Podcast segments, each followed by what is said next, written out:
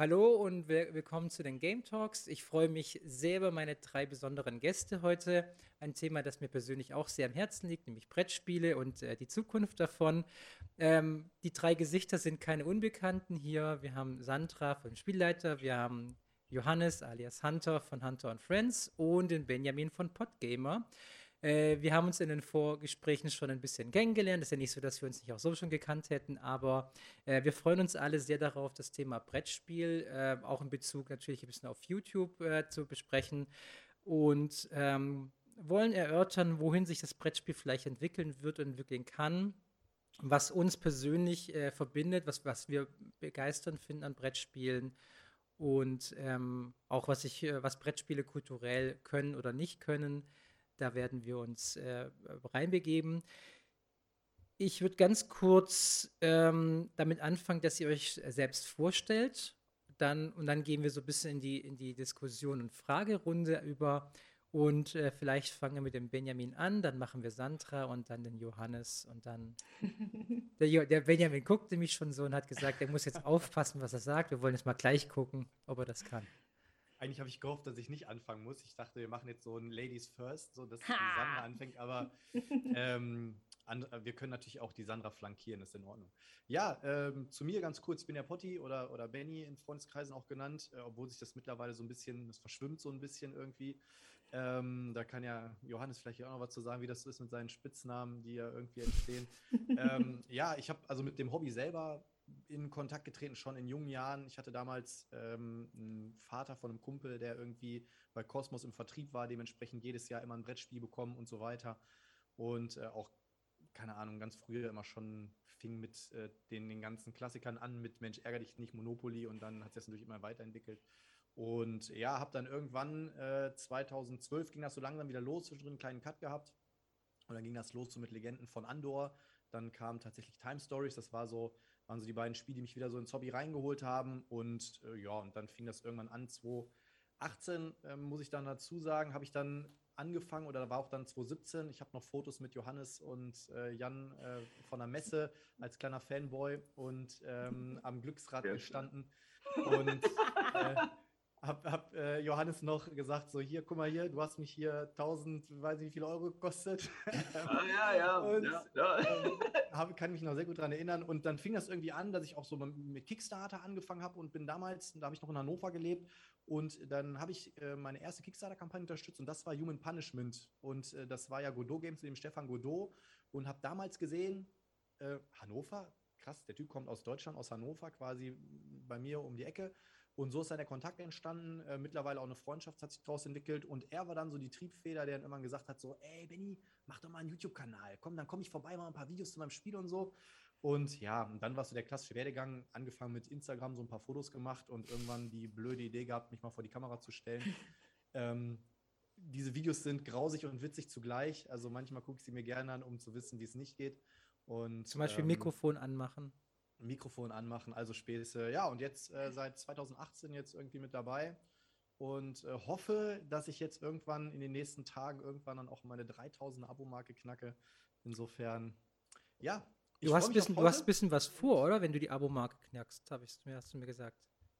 Äh, sind, stehen, stehen ein paar Sachen an, ja. Also ähm, sowohl der Kanal soll sich ein bisschen verändern, äh, als auch ähm, ja, wie, wie die Ausrichtung des Kanals läuft. Ähm, ich würde will Richtung Patreon gehen, das Ganze ein bisschen, ich sage jetzt mal, kommerzialisieren. Also ich würde schon, habe so ein bisschen die Idee, wenn es irgendwie funktionieren könnte, ähm, sage ich mal, aus dem Kanal so ein bisschen meinen Job oder Nebenjob zu machen. Ähm, aber da steckt natürlich noch viel Arbeit dahinter. Also ähm, Zeit genug Frist auf jeden Fall für einen vollen Job, oder? Definitiv. Und nebenbei äh, mache ich ja noch meinen mein Master in klinischer Psychologie, der will auch noch irgendwie bestanden werden. Und äh, dementsprechend ist alles noch so ein bisschen auf Sparflamme, aber Schauen wir mal, was so geht. Und ähm, ich weiß ja auch aus eigener Erfahrung, dass du die Potti-Wochenenden machst und du hast auch dazu erzählt schon, dass du da auf jeden Fall noch ein bisschen eine Schippe drauflegen willst. Ja, genau. Also Potti-Wochenenden ist entstanden äh, vor ein paar Jahren, war das mehr so ein, von, von einem Bekannten oder einem, auch einem befreundeten YouTuber, der irgendwie gesagt hat, so Mensch, lass doch mal irgendwie so ein Wochenende machen. Und dann habe ich gesagt, ja, ich habe ja irgendwann im September auch Geburtstag und dann haben wir das erste Wochenende auch im Schwarzwald gemacht. Das war eine Katastrophe ähm, irgendwie. wir haben, also das darf ich eigentlich gar nicht erzählen, aber wir hatten halt so Ferienwohnungen und so eine Galerie auf so einer Scheune und die Scheune war komplett mit, mit Bauwerkzeug zu. Und ähm, wir sind angereist, 20 Grad, 22 Grad, alle kurze Hose, T-Shirt, wir haben gegrillt, es war super. Und ähm, um 22 Uhr saßen wir alle in Winterjacken da. Und ähm, am nächsten Tag, wir saßen, wir konnten nirgendwo anders spielen, außer in diesen Wohnungen, wo die Tische nur so klein waren. Und die Scheune war komplett zu. Das heißt, wir mussten auf dieser Galerie spielen. Äh, der Dominik Sattler hier von der Boardgame Engine, der hat dann irgendwelche Heizstrahler besorgt und wir saßen da wirklich und ähm, also es war unfassbar, das darf man eigentlich niemandem erzählen, aber die Leute sind wiedergekommen und mittlerweile wird das Ganze immer besser und cooler und äh, ja, bis jetzt war es immer ein Wochenende. Äh, ich würde ganz gerne ein paar mehr machen. Einfach so jedes Quartal vielleicht eins und überlege auch die in verschiedenen Regionen in Deutschland zu machen, ähm, weil ich so ein bisschen das Gefühl habe, dass es immer so einen Fokus gibt, wo sowas immer stattfindet. Mal sehen. Aber auch das ist viel, viel Arbeit und Planung. Also ähm, Fulltime. Ja, ne, Johannes ist ja auch, der macht ja noch mehr, hat jetzt auch diese Boardgame Cruise gemacht und so und die BerlinCon und so. Das ist natürlich erstmal eine Nummer größer. Aber ähm, also selbst so ein kleines Wochenende mit 50 Personen bedarf dann doch mal mehr ähm, Organisation, gerade so in Zeiten von so einer Pandemie, wo du noch irgendwie deutlich mehr Sachen beachten musst. Ähm, ja, und dann willst du natürlich auch, dass die Leute auch ihren Spaß haben. Ne? Das heißt, ein ähm, kleines Rahmenprogramm willst du ja auch bieten. Und, ja, da, ähm, reicht, da reicht nicht mehr ein Kastenbier. Nee, der reicht nicht mehr. Der reicht nicht mehr. Aber mal schauen. Lass uns mal zu Sandra gehen. Willst du dich kurz vorstellen und auch den Spielleiter? Genau, also mein Name ist Sandra, hast du ja schon fein gesagt, komme vom Kanal Spieleleiter heute, ähm, bin dort sporadisch so unterwegs, ähm, bin seit 2019 dort in einigen Videos von ihm mit vertreten und ähm, hauptsächlich sind wir jetzt auf Twitch unterwegs. Das ist immer montags und unsere Runde wo wir einfach über unsere Eindrücke reden, was wir gerade so gespielt haben, welche Neueinkömmlinge gerade bei uns in, in das Spielregal gefunden haben. Ja, am, am Ende aber, ich merke gerade, ich habe noch ein Accessoire bei mir vergessen, wartet mal kurz. so, sonst erkennt ihr mir ja, mich gar oh. nicht. Weil ich habe immer meine Ohren auf auf Twitch, deswegen, ich denke mal so, ist es besser für mich und vielleicht auch für euch, damit ihr mich erkennt.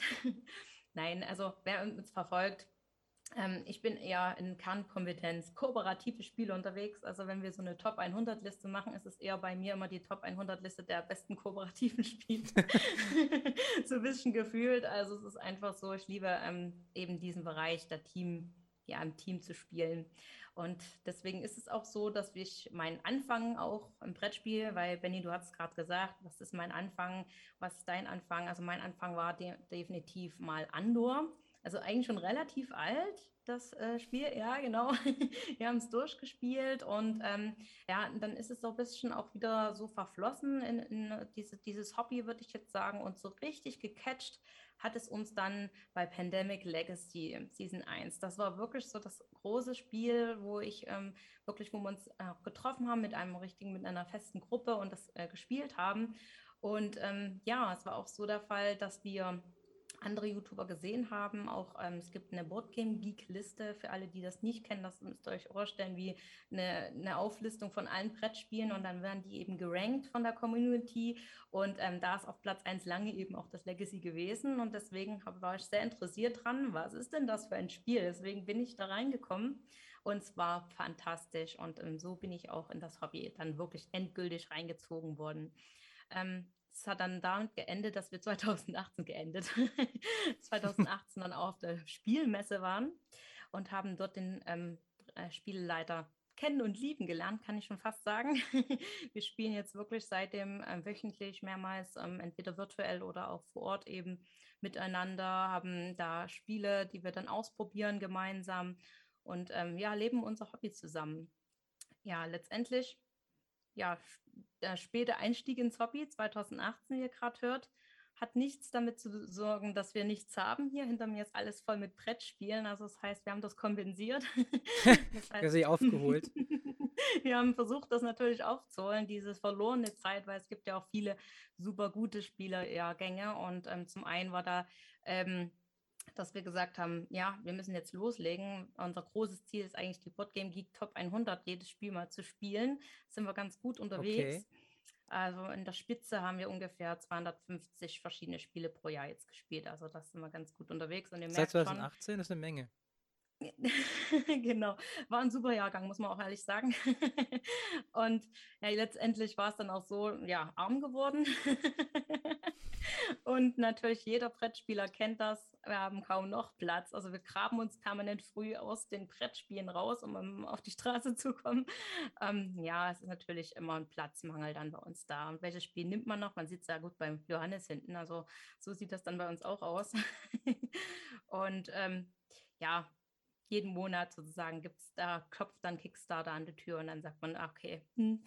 Und, hast, und hast du auch, äh, oder habt ihr auch so richtige alte Klassiker äh, auf den Tisch geholt, wie Dominion zum Beispiel, so die, der, die, die Urmutter der Engine, äh, der Deckbilder? Der Deckbilder, ja, wir haben auch Dominion natürlich gespielt, ähm, haben wir aber wieder verkauft. Also wir ähm, es gibt immer wieder ähm, Sachen, wo man sagt, äh, ja, da gibt es diesen Deckbilder, ich probiere den natürlich aus und dann, äh, ihr werdet es alle kennen, äh, hat man andere Deckbilder noch im, im, Regal und sagt, ach, welches hole ich denn jetzt lieber ja, ja, aus? Ja, genau. Und das ist dann einfach der Punkt, ja, Platz eben, man kann nicht alle Spiele haben und ähm, aus dem Grund äh, haben wir das dann auch verkauft. Aber gespielt haben wir es, ist auch ein sehr schönes Spiel, ein schönes Einsteigerspiel, finde ich auch, auch in das Hobby da reinzufinden. Ich denke, viele ähm, sind da auch in da, mit diesem Spiel ins Hobby gekommen.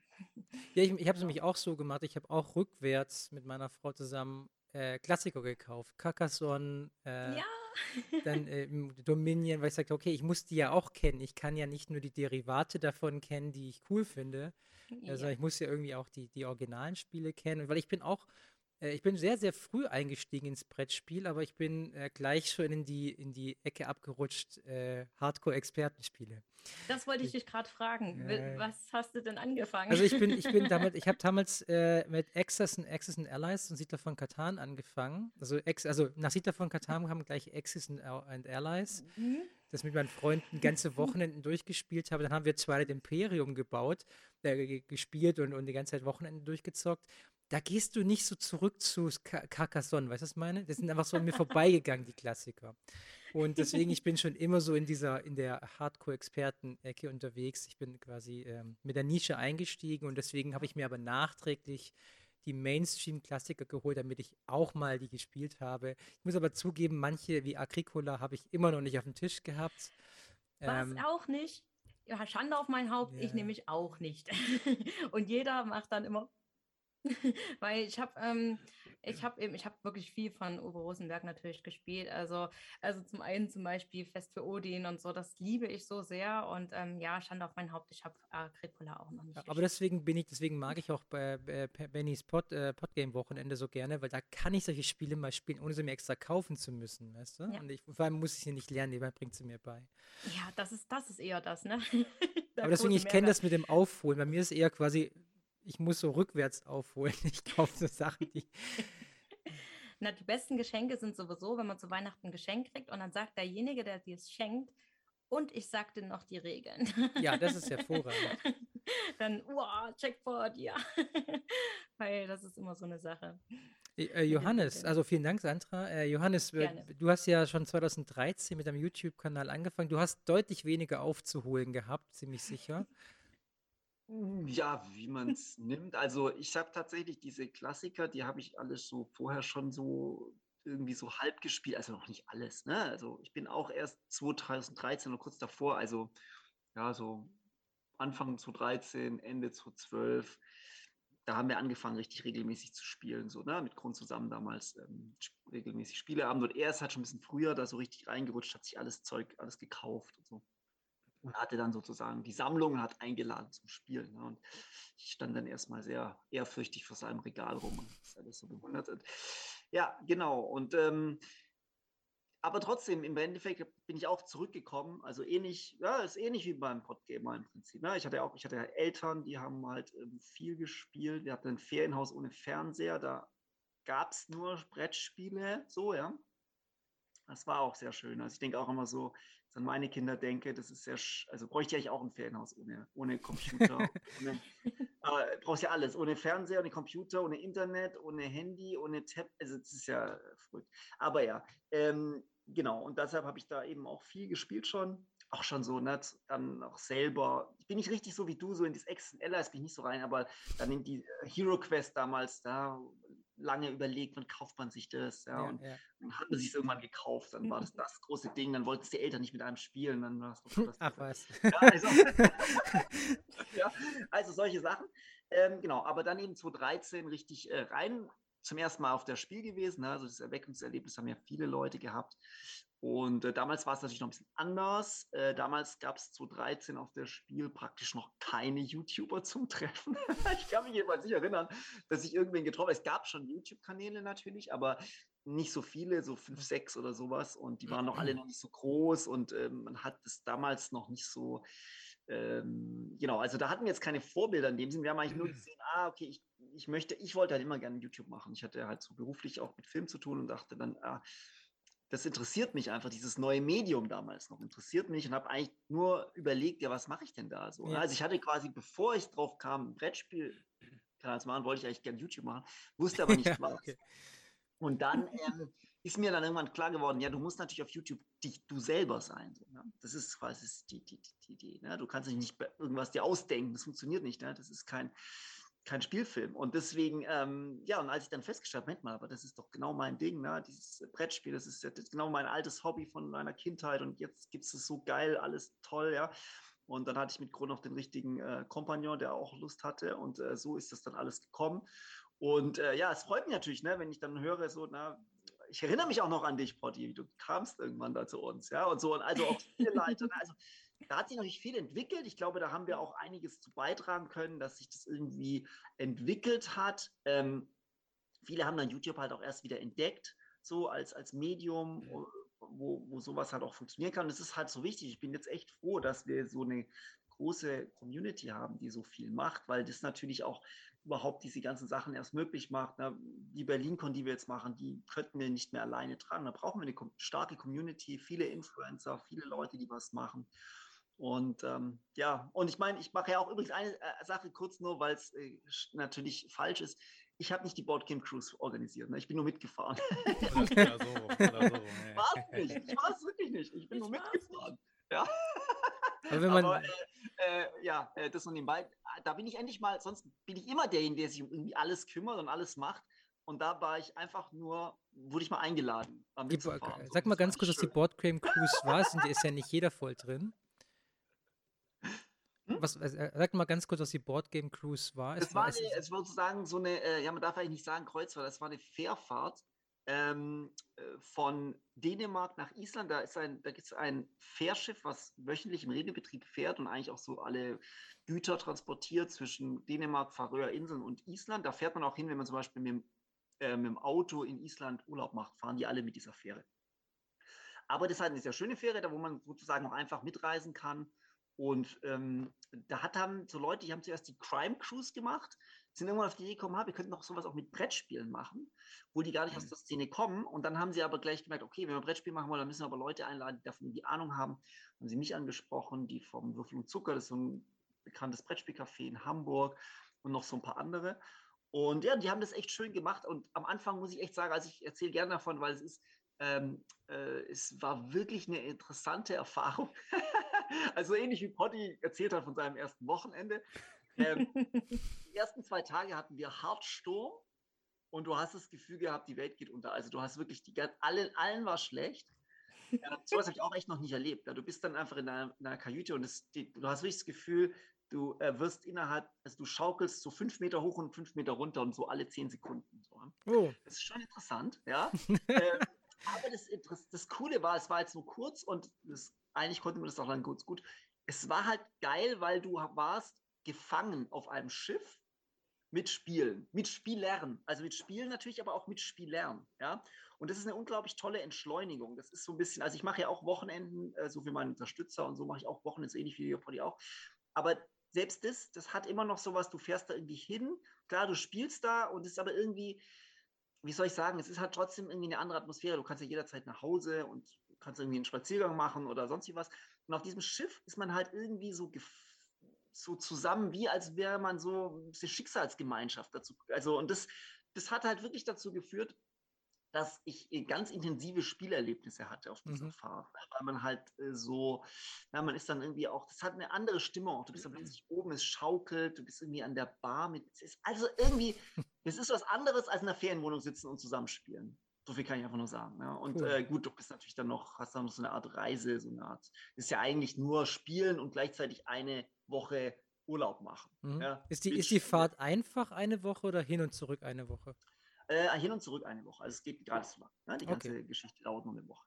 Ja, eine Woche auf dem Schiff ist schon was Besonderes. Ja, natürlich. Und die machen das jetzt auch wieder nächstes Jahr. Also ich fahre tatsächlich auch wieder mit, weil ich es so cool fand. Ja, hätte ich jetzt nicht gedacht, dass ich dann wieder mitfahre. Aber ähm, genau, also es ist schon was Besonderes. Ne? Ist natürlich auch nicht billig, muss man auch ganz klar sagen und so. Und es gab natürlich auch einige Diskussionen. Vielleicht kommen wir auch zu diesen Themen. Bei, bei mir auf dem Kanal gab es einige Diskussionen, die jetzt das dann äh, mit Kreuzfahrt nicht so gut fanden.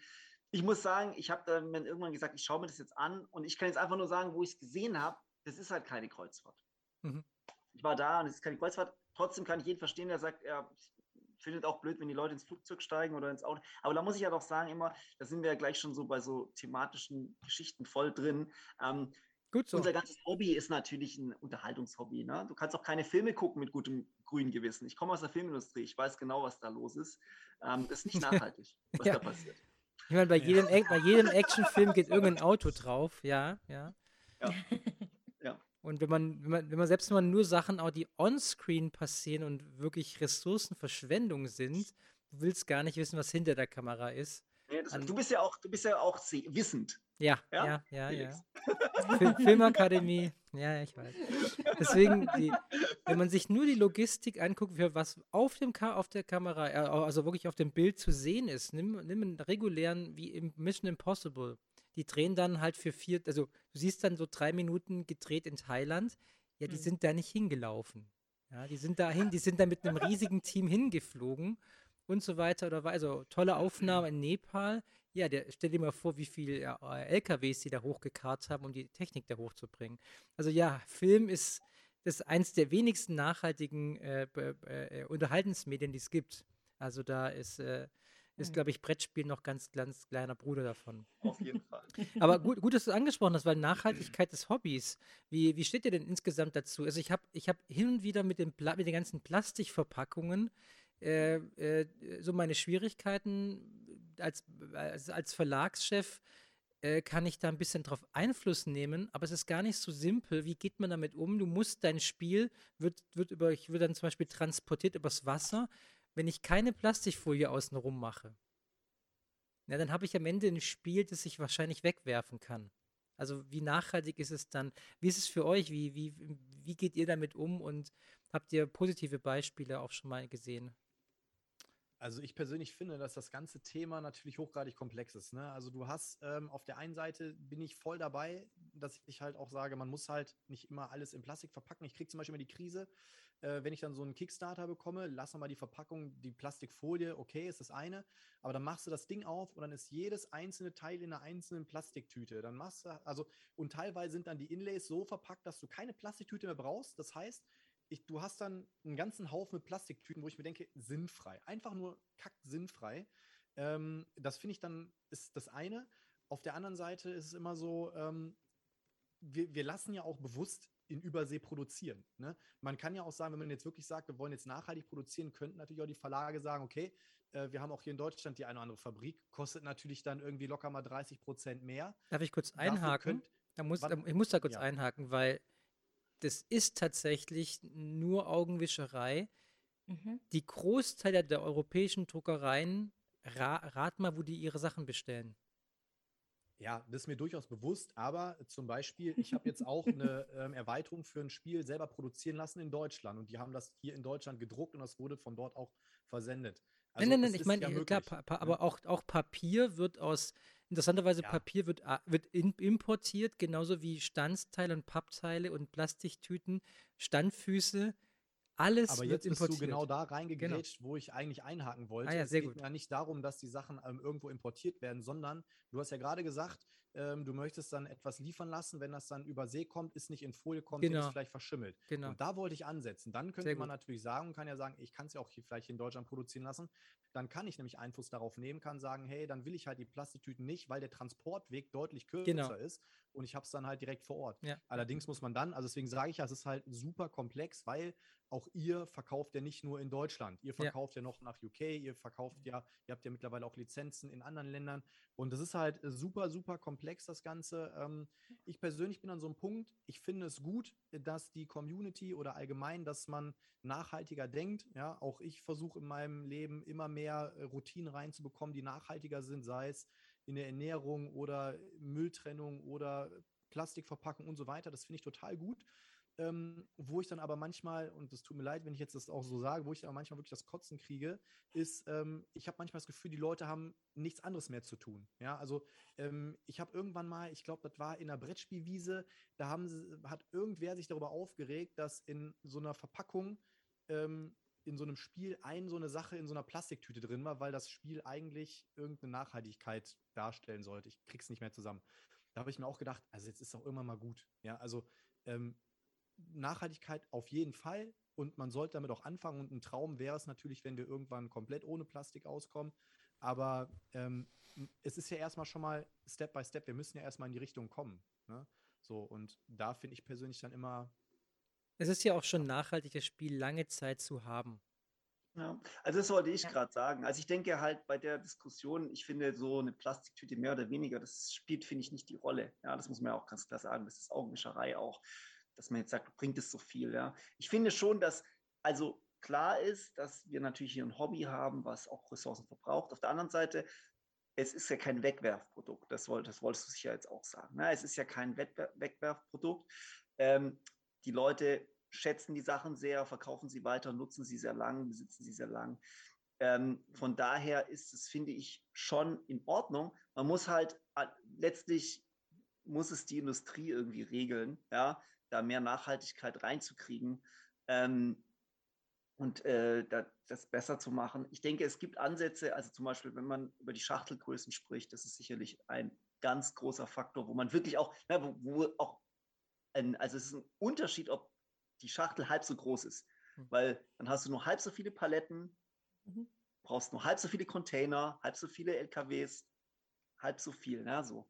Und ähm, das ist, denke ich, schon ein Punkt, ähm, wo ich schon finde, wo so ein bisschen Exzesse sind, da denke ich, sollte man sich schon vielleicht als Community manchmal so ein bisschen fragen, ist halt gerade dieser Kickstarter-Bereich, weil das halt sehr auf Schauwerte geht und da ist sozusagen das halt auch Selbstzweck. Ja? Ja, ja. Dieser, diese Materialschlachten sind da Selbstzweck, das hat nichts, sagt nichts über den Spielspaß aus und sagt auch nichts über das Qual. Und ich kann es auch verstehen, wie das Ganze funktioniert. Das sind halt so, das ist ja der Trailer-Effekt so, ja, es sind alle immer größer, weiter, toller, noch größere Explosion, ja. Aber das ist natürlich so ein, so ein, so ein, so ein Ding, was, finde ich, schon hinterfragt gehört, auf eine Art, ja. Ähm, aber gut, ja, das ist halt, das macht den Leuten halt auch Spaß. Letztlich macht Ja, es ihnen ja, ja. Spaß und es ist, dagegen ist auch nichts zu, zu sagen. Ähm, aber da finde ich, muss man ansetzen, zu sagen, das ist vielleicht etwas zu viel. Ähm, ja, das ist so mein, aber wir Mhm. müssen uns nichts vormachen. Ähm, es, ist, es ist halt, es verbraucht halt Ressourcen und ich sage auch mal so, alles in Deutschland produzieren geht halt einfach nicht, weil wir die Fabriken nicht haben. Also wir müssten die Fabriken erstmal bauen. Also ich weiß nur, dass, dass die Fabriken jetzt aufgrund der ganzen Lieferschwierigkeiten, wenn du jetzt in Deutschland ein Spiel produzieren willst, dann ist es in einem Jahr fertig, frühestens. Ja. Wenn du es schneller haben willst, musst du es irgendwo anders produzieren. ich, also ich warte jetzt seit 2017 auf meinen Tainted Grey Kickstarter. Ich auch, Da ich wär auch. da ich mit einem Jahr auf jeden Fall recht glücklich. Aber nein, du hast schon, du hast schon recht mit dem, was du sagst. Ne? Das ist natürlich auch, alles auch ja. mal eine Sache der Verfügbarkeit und auch ähm, äh, der Infrastruktur etc. Ne? Ähm, Ein, ist- spa ja, ein jeden Fall. spannendes Thema. Ich ist ein finde, sehr spannendes Thema, weil nochmal, also ich finde, also Johannes, alles richtig. Ich habe auch ganz viel genickt, weil genau das woll- wollte ich auch in dem Sinne nochmal mit sagen, weil es gibt da, ich kann jetzt nur aus der Privatperspektive reden. Ne? Ich habe jetzt kein Spiel in irgendeiner Form kreiert oder ähm, entwickelt. Ähm, aber ja, also da, ich habe auch ganz oft ähm, Kickstarter, wo ich sage, es ist alles einzeln in Plaste eingepackt und hm, kann man das nicht anders lösen? Die Frage ist auch, was äh, gibt da ja Konsument aus für ein Spiel? Ist das dann teurer, das nachhaltig zu gestalten? Ist vielleicht auch mal noch so eine wichtige Frage, ähm, weil letztendlich ähm, äh, wenn ich etwas nachhaltig, also wenn ich Holz statt äh, Plastik nehme, ist das dann teurer? Fragezeichen. Ich kann es nicht beantworten, das weiß ich jetzt nicht. Ähm, in der Form, also ich weiß zum Beispiel, dass ein Holzinlay schon teurer ist als eins aus Plaster. Hm? Auf jeden Fall. und deswegen, ähm, ja, es ist halt wirklich, ich sehe das auch ähm, erstmal, erstmal Step One äh, bei denen, die es dann, das immer versucht, irgendwie die, die Packungen kleiner zu machen, die Kickstarter dazu mm, zu beobachten, dass es da irgendwelche, ja, Explosions, äh, ja, Mi Miniaturenexplosionen gibt. Aber am Ende, es wird auch nachgefragt, das muss man auch wiederum sagen. Ne? Also, hm. ja. das ist halt einfach so. Aber es geht halt auch, ne? Es gibt einen ganz kleinen Verlag, die heißen Gaia Games mhm. und ähm, ja. die machen das zum Beispiel alles nachhaltig. Die Verpackung ist aus recyceltem Altpapier gemacht und so weiter. Kein Plastik drin. Die, Spie die sortieren mhm. die Spiele, glaube ich, auch mit noch selber. Ja. Da ja. ist kein, da ist alles nachhaltig. Die haben die Spielsteine sind, glaube ich, irgendwelche Kieselsteine. Ich weiß es gar nicht. Also mhm. es, es geht. Sehr nette Jungs. Super. Die sind ja. super. Äh, die habe ich und kennengelernt bei. Äh, nicht mehr, nicht mehr als normales Spiel. Nein. Okay. Äh, hm? kennengelernt habe ich tatsächlich den einen damals ähm, bei dir, Felix, als wir das Testspiel von der Sunrise Kingdom Erweiterung mal hatten, da nach der Messe. Mhm. Und äh, da Ach ist ja, genau. ein bisschen entstanden. Und äh, ja, super. Also es geht halt auch. Aber natürlich, klar, die mhm. Jungs haben natürlich nochmal deutlich mehr Aufwand damit. Ne? Ähm, es ist dann halt nicht. Ja, da, so machst du, da machst du auf jeden Fall keine tausende Auflage. ähm, wir haben ja, wir, wir, wir teilen ja alle eine unglaubliche Begeisterung für Brettspiele. Ähm, könnt ihr definieren, wo die herkommt? Was, was begeistert euch gerade an diesem Medium so sehr? Sandra, möchtest du mal anfangen? Ja, bitte. Jetzt mal das Mädel zuerst, ja? Okay. Ähm, was begeistert mich? Also, also wo gehen aktuelle Entwicklungen hin, Trends hin und ich finde, die sind sehr interessant. Die haben, haben sich wirklich, vor allem seit 2018, finde ich jetzt, habe ich das sehr stark mitbekommen, ja, ent extrem entwickelt und ich liebe, hatte ich ja schon eingangs gesagt, kooperative Spiele, die sind extrem hochgegangen in der Anzahl und was man alles da erleben kann. Und ähm, man merkt, dass eben Spiele wirklich schon ein, ja, dass das so nicht mehr nur Karten- und Würfelspiel so allein ist, sondern eher als das modern und multimedial da auch mit reingebracht wird. Also so, so ein richtiges Erlebnis auch mit äh, in, das, in das Spiel mit reingebracht wird. Und das finde ich so spannend und das ist so ein Trend, wo ich sage, das gefällt mir richtig gut, weil ich eben ja, wie zum Beispiel, was jetzt rausgekommen ist, so ein Decent-Spiel, wo man halt A, eine super Tischpräsenz hat. Das heißt, da hat man 3D-Terrain, übrigens nicht aus Plaster, weil wir das Thema gerade hatten. Und ähm, oder eben ähm, eine App-Applikation mit dazu, wo man auch, ähm, ich sage es mal, das einfach erleichtert, in das Hobby auch reinzukommen, weil es eben einfach äh, ja ein Computer für dich übernimmt. Und das ist halt einfach äh, total schön und ähm, zu schön zu sehen, dass es das gibt. Und ähm, ich bin auch ein ganz großer Fan von solchen Abenteuerspielen. Also ihr habt ja gesehen, ich bin reingekommen durch so ein Pandemic Legacy äh, mhm. Version ist, also ein Spiel, wo man eben wirklich was erlebt, ein Abenteuer zusammen erlebt, eine Geschichte zusammen erlebt und ähm, wir reden heute noch drüber. Also das ist so eine tolle Sache. Und ähm, Kampagnenspiele, auch Exit-Spiele gehen ja auch extrem gerade äh, in die Decke hoch, also mehr Verkäufer als zum Beispiel erstmals Monopoly. Also von daher ähm, finde ich das super klasse, dass eben man sogar auch Spiele hat, die man nur einmal spielen kann, was ja total strange ist. Also finde ich, dass man Spiele nur einmal spielt und dann ist das eigentlich erstmal, dann verkauft man sie entweder weiter oder man muss sie eben, jetzt haben wir schon wieder das Thema, muss man sie wegwerfen bei wie beispielsweise beim Exit-Game. Mhm. Aber es, das Gruppenerlebnis ist so toll. Also ja. ich, ich sagte immer gerne, da gehe ich lieber nicht ins Kino oder gucke mir einen Film an, weil wir das auch vor uns gerade hatten, sondern ich setze mich lieber mit meinen Freunden ja, zusammen ja. hin und habe einen coolen Abend zusammen. Das ist so, wo ich sage, das gefällt mir total. Mhm. Diese Trends. Was sagen die anderen denn? Was gefällt euch? Jetzt kommen wir hier zu den Expertenspielen. Was ist da anders geworden? Ja, also ich sage eben, ich antworte da ja immer, also es sind mehrere Dinge bei mir auf jeden Fall. Also ich liebe halt die Abwechslung, muss ich ganz klar sagen. Ja? Also ähm, ich bin ja jemand, ich bin jemand, der sich schnell langweilt und ähm, ich liebe einfach diese Abwechslung, die in unser Hobby bietet, ja. Also und äh, auch diese ständige Herausforderung. Also ich habe, äh, ich war früher viel, habe viel auch Computer gespielt, ja. Und im Computerspielbereich war ich das, hatte ich das Gefühl, klar, da gibt es ja auch irre Vielfalt, aber die einzelnen Spiele haben auch hohe repetitive Teile. Ja? Also um in einem Computerspiel voranzukommen, musst du sehr lange ein Computerspiel spielen und da immer oft das Gleiche machen, so, ja. Und, ähm, und das habe ich, finde ich, beim Brettspiel nicht durch die Vielfalt. Klar, natürlich kann ich auch mich irgendwo verrennen, immer das Gleiche machen, aber das muss ich ja nicht. Ich bin halt auch viel mehr mein eigener Herr. Also ähm, ich, ich find, finde halt ähm, immer den Vergleich zum Computerspielbereich, ich finde, ich ab und zu gucke ich mal wieder rein, aber ich fühle mich da wirklich immer gespielt, wenn ich ein Computerspiel spiele, ja? weil ich irgendwie so, ich kann das nicht gestalten, wie ich möchte. Ja, also es hat auch was damit zu tun, mit welchen Leuten ich spiele oder, oder wie ich dieses Spiel spiele. Ja, ob ich jetzt, äh, wie die Interaktion am Tisch ist. Ja, ob wir jetzt zusammen, wie du kooperativ oder jetzt total kompetitiv äh, spielen und was da mit den Leuten passiert. Und ähm, also ich liebe es immer, sowohl die Abwechslung der Spiele, aber ich liebe tatsächlich auch die Abwechslung der Spieler. Also ich mhm. mag es total gerne, mit fremden Leuten zu spielen. Das merke ich immer wieder. Leider hatte man das jetzt wenig in der, ja, das ist schade. Aber so, wenn ich auf so ein Wochenende gehe oder irgendwo anders oder auf einer Konvent, so mit fremden Leuten Spiele spielen, denen das erklären und dann zu sehen, auch wie die in die Spiele reinkommen und es so zu erleben. Also das ist wirklich, ähm, ja, ist spannend. Das mhm. ist eben nicht langweilig und ähm, ja. das möchte ich auf keinen Fall äh, mehr missen und ähm, ja, man kann sich auch schnell einen neuen Kick holen, wenn man sich mit anderen Freunden trifft, die eine andere Spielesammlung haben. Du kriegst immer was Neues auf den Tisch. Stimmt, Und äh, Benjamin?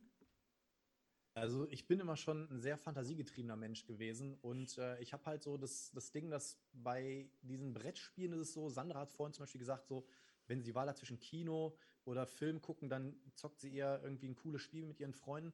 Und ähm, so Spiele erzählen halt ihre ganz eigene Geschichte, die man irgendwie hat. Sei es, es kann das, der trockenste Euro sein, es kann aber auch irgendwie ein, ein, Abenteuerspiel sein. Und ich finde, das ist eben so das Spannende. Man schreibt seine eigenen Geschichten. Und, ähm, oder man erlebt sie auch, ja. Oder man erlebt sie auch, genau. Ich habe auch Pandem Pandemic Legacy auch gespielt und ähm, oder auch ganz viele Dungeon Crawler oder auch so Adventure Games oder sowas. Und ähm, das ist im Prinzip wie ein gutes Buch. Also ich habe so viele Situationen gehabt, wo ich auch dann irgendwie danach noch mit Leuten, das, das, das Spiel ist das eine und danach sitzt man manchmal noch so eine halbe Stunde, Stunde und redet über dieses Spiel und äh, spricht über Spielsituationen und boah, und kann sich noch daran oder was da vorhin und man analysiert noch auch oder auch wenn man kompetitiv spielt, ah und vorhin, ich habe gedacht, du machst das, deswegen habe ich so und irgendwie gibt es immer eine Geschichte und es holt einen irgendwie ab.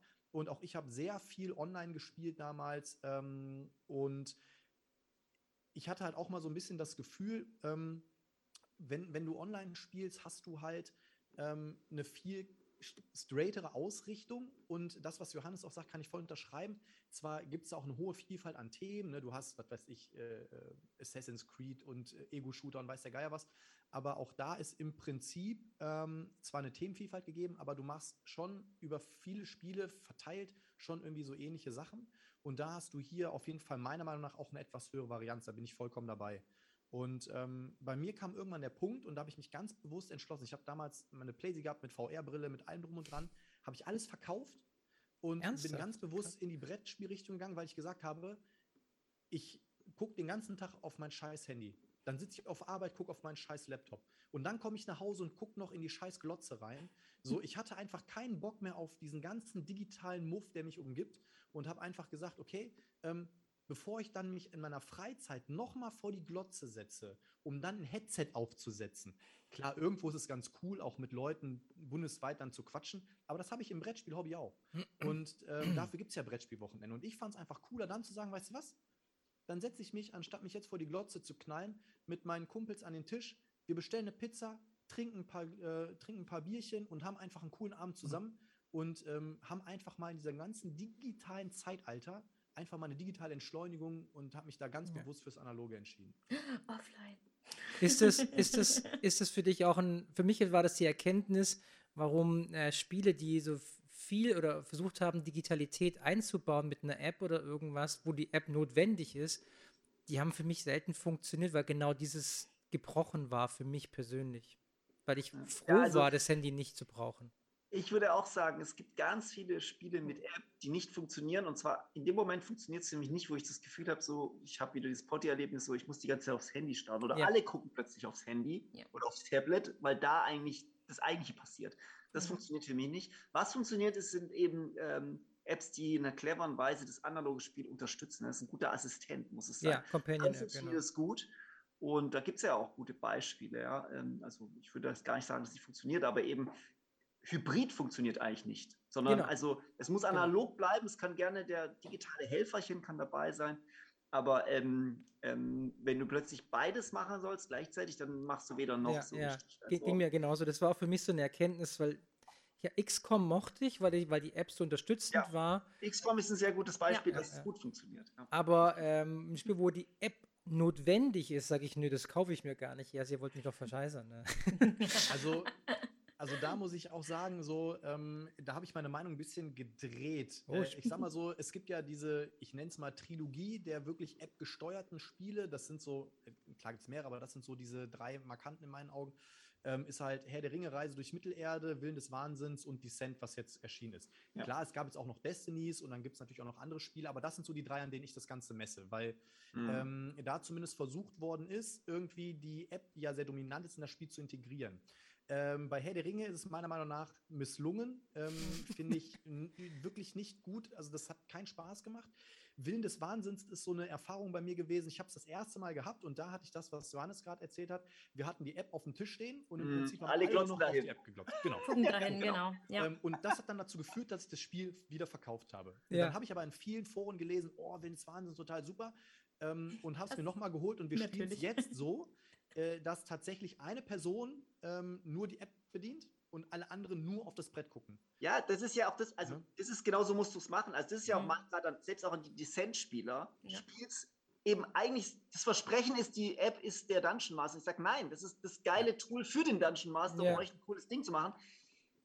Richtig. Ja, es ist eben Genau. genau, das, ne? aber du musst die eigenen Spieler vor diesem digitalen sozusagen abschirmen, damit die Ja. ein gutes Erlebnis haben können. Ja. Ja, so ist das. Genau. ein analoges das, Erlebnis, Das, ja. da bin ich vollkommen bei dir. Ja. Ähm, die App wird einfach meiner Meinung nach falsch vermarktet, denn wie Genau. du schon sagst, sie wird als, sie ersetzt den Dungeon Master, ist es Nein. aber nicht. Also Nein. sobald, sobald du das Ding auf den Tisch stellst, brauchst du das Brett nicht mehr. So. Und ähm, das ist halt dann für einen Eimer. Aber deswegen muss ich sagen, seitdem ich Willen des Wahnsinns so spiele, ich finde auch Descent ist ein unfassbar geiles Spiel, weil wir es eben genau so spielen. Ne? Weil einer dann so den Einer Dungeon muss sich opfern. das, das mache ich tatsächlich sogar sehr gerne. Insofern passt das. Ähm, jetzt aber mal ein Negativbeispiel. Ähm, jetzt kam ja Destinies raus. Ähm, und bei Destinies war das Problem, da kannst du das nämlich nicht so machen, weil die Leute müssen ihre Karten scannen, dann haben sie da irgendwelche Erschei Entscheidungen, die sie treffen müssen. Mhm. Und äh, Destinies ist bei mir so maßlos gefloppt, weil da hast du wirklich, da brauchst du das Board nicht, die Figuren so klein und alles fisselig und im Prinzip musst du nur die, das Tablet Nee, es ist, funktioniert leider nicht, ja. Mhm. Das gebe ich dir vollkommen recht. Das ist genau das Problem, ja. Du, Das- das ist eben nicht das einfach nur ein digitales Spiel, was irgendwie noch so ein paar analoge Beiwerk hat. Und äh, das funktioniert nicht. Ja. Ja, ja, war, war auch meine, mal auch ein bisschen so meine Erkenntnis, dass mir das pure analoge Spiel eigentlich am meisten Freude bereitet. Ähm, und trotzdem, Frage an euch: Was war für euch das innovativste Spiel in den letzten zwei bis drei Jahren? Ich weiß, Corona ist nicht ideal dafür gewesen, aber wenn ich jetzt sage, die letzten fünf Jahre sind wir auch wieder sehr weit zurück. Oh, ihr müsst sie nicht beantworten, wenn ihr so. Das ist sehr schwer zu beantworten. Das ist wirklich ist schwer. sehr- Okay, dann machen wir es andersrum. Gerade Moment, wie du Moment. Innovation, äh, wie du Innovation Hm, Dann machen wir es andersrum. bewertest, ja. Wel welch, welche langweiligen Tendenzen bemerkt ihr? Machen wir es mal, drehen wir es mal so rum an. Was deckt ihr? Okay, wir, es kommen ja jedes Jahr wirklich super viele neue Spiele raus. Was wiederholt sich ständig? Was sind langweilige Tendenzen? Und was ist daraus vielleicht dann Besonderes äh, rausgemacht, äh, also äh, äh, Also, also an langweiligen Tendenzen muss ich sagen, das ist aber wirklich auch ein neuerer Trend, finde ich. Es ist, wir hatten so eine Hochzeit, ich würde sagen, das ist da, wo Sandra angefangen hat, so, ne, mit Legacy und so. Da hatten wir wirklich das Gefühl, ähm, es kommt eigentlich ein Kracher nach dem anderen raus, der irgendwie so eine neue, so, ein, so was Neues begründet, fast schon, ja. Und es ist, mh, dass es nicht ewig so weitergehen konnte, das war irgendwie auch, fand ich auf der Hand. Ich sage jetzt nicht, dass alle Spiele jetzt nicht mehr so toll sind. Ich sage nur, was ich ein bisschen mehr finde, ist, dass viele generische Sachen schon rauskommen. Also ähm, viele Sachen, die, wenn man jetzt zum Beispiel eben schon, äh, so wie ich jetzt seit 2013 fast alle Neuheiten so irgendwie mal so gesehen hat, ja, wo man schon sich an vieles erinnert fühlt und wo dann doch so ein bisschen so eine Wiederholung kommt. Das gilt nicht für alle Titel, aber es gibt eben so einen Bereich, der immer, wo ich, wo, wo ich dann irgendwie schon nach der ersten Partie einfach merke, da, da kommt nichts mehr. So, ja. Und das zweite ist, dass ähm, ich das Gefühl habe, dass es dadurch, dass wir natürlich auch einen starken wirtschaftlichen Aufschwung hatten in der ganzen Branche, ähm, es jetzt so ein bisschen mehr die Kuh gemolken wird. Also sage ich mal, Kickstarter ist das eine, das ist vielleicht so ein Spezialding, aber auch so im Retail-Bereich wird da mir einfach jetzt, wird auch im Brettspielbereich angefangen, also noch mehr die äh, Lizenzen äh, verwurstet. Nicht immer, das sind nicht immer schlechte Spiele, aber ich finde, es ist einfach ein bisschen zu viel. Ja? Mhm. Oder noch mehr Derivate von Spielen. Also ein erfolgreiches Spiel, dann gibt es nochmal, es war ein Würfel, dann gibt es das Würfelspiel, mhm. dann gibt es Joint Right, dann gibt es das, dann gibt es ähm, das, in, jetzt fängt Asmodee stark an mit so Welten irgendwie, also im, äh, im Dixit-Welt, äh, Seven Wonders wird verwurstet, Pandemic System, ja. Also da wird jetzt sehr viel gemacht. Ich sage gar nicht, dass die Spiele alle schlecht sind, aber ich habe so ein bisschen das Gefühl, dass da so ein bisschen, also Teilen wird jetzt so ein bisschen nach Reißbrett auch äh, gemacht. Ja, und das ist schade. Aber der Punkt ist der, das Gute ist, und das finde ich auch das Schöne, wir sind dagegen eigentlich immun. Also ich sage nur, dass es sowas jetzt mehr aufkommt, aber wir sind so schön immun, weil das Tolle am Brettspielen ist nämlich vor allem, dass du brauchst ja nicht so viel, um ein gutes Brettspiel zu machen. Du brauchst ja nur einen Menschen, der sich ein Jahr lang sozusagen abmüht, das Spiel zu entwickeln und dann vielleicht noch ein, zwei, die das redaktionell bearbeiten und schön malen und dann ist es fertig. Und das ist so toll, weil kein großes Geld, keine große Maschinerie und so kann das einem wegnehmen, dieses, dieses, diese Einfachheit, diese Zugänglichkeit, auch tolle Spiele zu entwickeln, auch mit wenigen Mitteln und mit wenigen Leuten. Und deswegen wird es immer trotzdem die tollen Sachen geben. Ich merke nur, dass sozusagen so ein bisschen diese ja, wie soll ich sagen, so dieses geplante Placement der Spiele mhm. und man merkt dann schon, das ist dann auch schnell gemacht und da wird nicht viel drumherum gemacht und es wird einfach veröffentlicht, weil der Markt es hergibt. Das war vielleicht früher nicht so. Ja. Mhm. Also, also, meinst du nicht auch, dass das. Achso, wolltest du was sagen, Sandra? Nein, sag du erst mal. ähm, also meinst du nicht aber auch, also ich merke das zum Beispiel, dass bei mir mittlerweile auch so eine gewisse Habituation eingetreten ist, so eine gewisse Ernüchterung. Ne? Man, man steigt ins Hobby wieder neu ein und man wird erstmal geflutet mit diesen ganzen Eindrücken und oh, das gibt's und die Mechanik und das Thema und so. Und äh, wenn du natürlich neu ins Hobby einsteigst, und so catch ich natürlich auch manchmal Leute, indem ich zum Beispiel sage so, ey, ich habe ein Brettspiel über Bloodborne, ich habe Resident ja, ja. Evil, ich habe das, dann sagen die Leute plötzlich, was gibt's als Brettspiel, kann ich mir gar nicht vorstellen. Ne? Aber ähm, wenn du natürlich dann in diesem Hobby drin bist und je mehr du siehst, und bei dir ist das natürlich noch mal krasser als bei uns, aber wenn du natürlich mehr siehst, dann kommst du auch eher an so einen Punkt, also ich merke das bei mir selber, bei mir hat es jetzt gerade so eine maximale Ernüchterung eingestellt, dass ich halt auch sage so, also Kickstarter wird immer weniger. Ich habe eine Zeit lang recht viel unterstützt, aber auch da ist immer so gefühlt, ja. habe ich schon mal gesehen, anderes Thema, okay, da muss man jetzt mal würfeln oder eine Karte ziehen. Brau ja, hm. ja, ja. Ähm, ne? Und das ist im Retail-Bereich natürlich nicht anders. Und ähm, das ist halt so ein bisschen das Ding, was bei mir passiert. Auf der anderen Seite, und deswegen fand ich es ja gut, weil du gerade meinst, im Prinzip sind wir immun dagegen. Ähm, das Schöne und nervige zugleich. Aber das Schöne ist eigentlich, dadurch, dass diese ganzen Lizenzen natürlich kommen und äh, das, ähm, das holt natürlich auch, ich sag's mal, den Casual Gamer so ein bisschen ab oder die Leute, die natürlich mhm. noch nicht so viele Berührungspunkte haben, weil ähm, der Mensch mag immer keine Veränderung. Und wenn natürlich dann kommt so, hey, das spielt im Dixit-Universum, dann sagt jemand, der überhaupt nicht spielt, ah, Dixit, das habe ich mal gespielt, das war doch mal Spiel des Jahres. So, ne? und, und so äh, fängt diese ganze Maschine ja, an. Und so funktioniert es. Und da ist natürlich dann, und da hast du natürlich auch einen wichtigen Punkt angesprochen, Brettspiele sind mittlerweile ein Massenkonsumgut geworden. Ne? Und ähm, das wird auch nicht weniger werden. Da werden bestimmt noch ein paar Jahre folgen, wo der Umsatz noch weiter nach oben geht. Ne? Ja, Kickstarter sehe ich genauso. Ja. Sandra? Sorry. Genau, also ich hatte eigentlich das Ähnliche, was Benny gerade auch gesagt hat. Perfekt. Ähm, ich würde es noch kurz erweitern. Ich finde halt auch, ähm, was, ich, was ich jetzt nicht so so toll finde, wie es manchmal sich doch entwickelt, ist eben genau, wie ihr zwei es auch schon gesagt habt, ist halt dieses, es muss viel rauskommen, es wird ausgeschlachtet, die, die Kuh muss gemolken werden. Also man merkt das zum Beispiel, dass Spiele rauskommen mit einem Basisspiel, was noch nicht ganz fertig ist, wo man merkt, da wird man, da werden noch Expansions kommen und die sind auch notwendig für das Spiel teilweise, um da einfach eine abwechslungsreich, äh, Abwechslungsreichheit äh, mit das Spiel überhaupt zu spielen oder teilweise sind sie gar nicht richtig spielbar. Also das Spielspaß bleibt da komplett äh, im, im Hintergrund dann stehen, weil, weil da die Expansion einfach auch fehlt. Das finde ich halt ziemlich schade und traurig. Und eben, manchmal frage ich mich auch so, das werdet ihr mir eher wahrscheinlich eher beantworten können, ob die Spiele auch genug Entwicklungszeit manchmal bekommen, weil es gibt auch teilweise leider Spiele, die im nicht finalen Zustand äh, den Weg in den Markt finden. Da sind zum Beispiel Probleme in der Rechtschreibung, wie man jetzt gerade auch äh, hat mit Verteidigung, Staatsverteidigung und so weiter und so fort, ähm, mhm, ähm, die aufgedruckt ja. wurden. Sehr traurig natürlich, ähm, soll ja ein sehr schönes Spiel sein oder eben das Balancing stimmt nicht, dann wird eben nachgeliefert, äh, muss man das runterladen ähm, oder der Spieler bekommt es eben nachgeliefert. Das sind so Sachen, hm, gab es das früher? Also pff, jetzt eine gute Frage wahrscheinlich. Ähm, oder müssen da wirklich jedes Jahr was rausgebracht werden. Ich weiß jetzt nicht, muss ein Uwe Rosenberg jedes Jahr was rausbringen, einen Knaller rausbringen und hat da einen gewissen Druck auch und ja, muss da eben den Spielmarkt bedienen. Das ist jetzt halt die Frage, wo ich dann sage, das ist eher so die Trends, wo ich sage, mhm. ah, wo geht das hier denn hin? Und das, äh, ja. das gefällt mich, lasst euch doch Zeit. Und ich finde, ein Spiel braucht, weil du gerade sagst, Janis, ja, oh, ich habe mal gehört, es wird definitiv länger dauern, deswegen ähm, na, also kommt drauf an, wie viel man hat. ja, genau.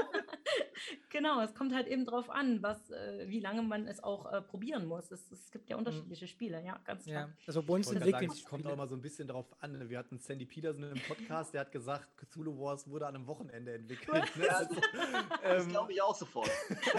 also, ähm, aber ich bin auch das, ähm, ich hatte den Gedanken gerade eben noch, als ich abgegeben habe und dann hast du es eigentlich super ähm, ergänzt, Sandra. Also ich glaube halt, das Problem ist natürlich, dass äh, mittlerweile so viel in den Markt gespült wird und ich glaube, dass sich einfach viele die Zeit nicht nehmen. Mhm. Ähm, denn in manchen Spielen merkt man wirklich, also schon in den ersten Runden, wo Probleme auftreten, wo ich mir denke, das muss doch in den Playtests aufgetreten ja, sein. Also, ja.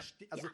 ähm, es gibt immer mal Sondersituationen, wo, wo, auch ich mal mit Entwicklern gesprochen, die gesagt haben, okay, Benny, wir haben so und so viele Partien gehabt, es ist noch nie passiert. Wir wussten, es kann passieren, aber es ist natürlich mhm. jetzt blöd, dass es bei dir sofort passiert ist. Das kann passieren. Ähm, aber ich denke mir manchmal auch, dass das Playtesting leider, leider ähm, untergeht, weil eben viele immer, immer jedes Jahr oder alle anderthalb Jahre das nächste Spiel und dann mhm. ist die nächste Messe und äh, GenCon und bis dahin muss das fertig sein und ähm, wir wollen jetzt die Kampagne raus und du siehst ja auf Kickstarter, dann werden Kampagnen gecancelt, weil sie plötzlich merken, das war irgendwie nichts Halbes und nichts Ganzes. Ähm, dann gibt es natürlich so tragische Beispiele, was du, weil du es gerade angesprochen hast mit Prokion. ähm, ich weiß, dass da wirklich auch das Ringgewerk ist, also da ist das Lektorat super. Ähm, Im Prinzip, er sagte selber, Benny, wir haben das, das durch drei, vier Leute gegangen und es ist einfach, also jeder, der mal eine Bachelor-, Master- oder Doktorarbeit geschrieben hat, der weiß, irgendwann sieht man vor lauter Buchstaben die Dinge nicht mehr. Ähm, vielleicht hätte man es nochmal einer vierten Person geben müssen, klar. Aber ähm, das ist natürlich dann tragisch, das ist sehr tragisch. tragisch ja. Also, also, mich stört das übrigens überhaupt nicht. Ich finde, dass da so kleine ja. Fehler drin sind, das eigentlich, das muss man den Leuten total verzeihen, finde ja. ich. Das finde ich auch fast schon, das ist fast schon wie so ein fehlgedruckter Mauritius. Das ist dann noch wertvoller ja. als, als, da, als Danke, Johannes. ähm, ja, äh, äh, schnell kaufen, Leute, schnell kaufen. Ähm, nee, nee, das ist, das ist alles gut. Nee, ich denke halt, man muss halt auch sehen, das mit dem Playtesting und so, man muss halt klar sehen, die Leute, also keiner kann davon leben, zu Playtesten. Das muss man einfach festhalten. Man darf ja nicht vergessen, dass, ich weiß nicht, die, diese Prozentzahl habe ich auf meinem einfach so rausgezogen, aber ich glaube, 90 Prozent aller, aller äh, Brettspielautoren oder noch mehr machen das ja auch als Hobby. Es gibt nur ganz wenige Uwe Rosenbergs und Dr. Ja. Rainer Lizias und so, die da wirklich von leben. Ja? Ähm, viele machen es auch nebenbei. Viele sind Lehrer, weil das haben viel Zeit. ja, Viele ja, sind Lehrer. Äh, zum Beispiel, ja. ähm, und, und ich will damit nur sagen, ist, dass, dass, dass die, viele Zeit, die gerade die Spieleautoren, die, die Spiele stecken, das kriegen die nicht bezahlt. Ja, also die, die, und wenn du natürlich in dem Moment, wo du so diesen Druck hast, oh, ich muss davon irgendwie leben oder ich muss das irgendwie, dann muss, dann kommt es ins Rollen, ne? dann muss es fertig werden und dann hast du so viele Probleme, dass du wahrscheinlich erschreckend wenig spielst tatsächlich und die Spieler dann diejenigen sind, die es halt wirklich testen. Aber ähm, es ist halt auch so, ich finde, also ich bin, bin bei vielen Sachen kritisch bei Spielen, wenn jetzt so die Balance nicht stimmt, weil man das, gut, es gibt natürlich mhm. harte mhm. Beispiele, das, ja, aber wenn so ein bisschen die Balance nicht stimmt, aber es ist trotzdem ein gutes Spiel, dann ähm, bin ich da eigentlich sehr gnädig damit, weil ich immer sage so, ja, natürlich kannst du es ausnutzen, du kannst es dir halt kaputt machen, wenn du willst, ja. Ich meine, du kannst auch einen äh, dummen Spruch im Kino machen, um es allen zu verderben, ja. ja also ja. du kannst natürlich auch was kaputt machen, wenn du jetzt irgendwie Erbsen zählen willst. Aber ähm, das weiß natürlich sicherlich auch äh, ne, Felix ganz gut, äh, wie, wie, das halt ist, als, als Independent Producer irgendwie was zu machen und was du da auch für Limitationen halt hast. Ich gebe ja. euch mal kurz, wenn ihr wollt, meine Zahlen. Äh, an Tsukuyomi, Tsukuyomi habe ich fünf Jahre entwickelt mhm. und fünf Jahre Testspielrunden geleitet. Wow. Ähm, wow. Und an EOS, unser zweites Spiel, haben wir jetzt drei Jahre gearbeitet. Ähm, also das sind quasi die, also die sind teilweise überlappen die sich ein bisschen oder auch nicht. Aber ja, da stecken sehr viele Jahre und sehr viel Entwicklungszeit drin, damit die rund sind und trotzdem sind Rechtschreibfehler drin. Kannst du dir vorstellen, wie scheiße das ist?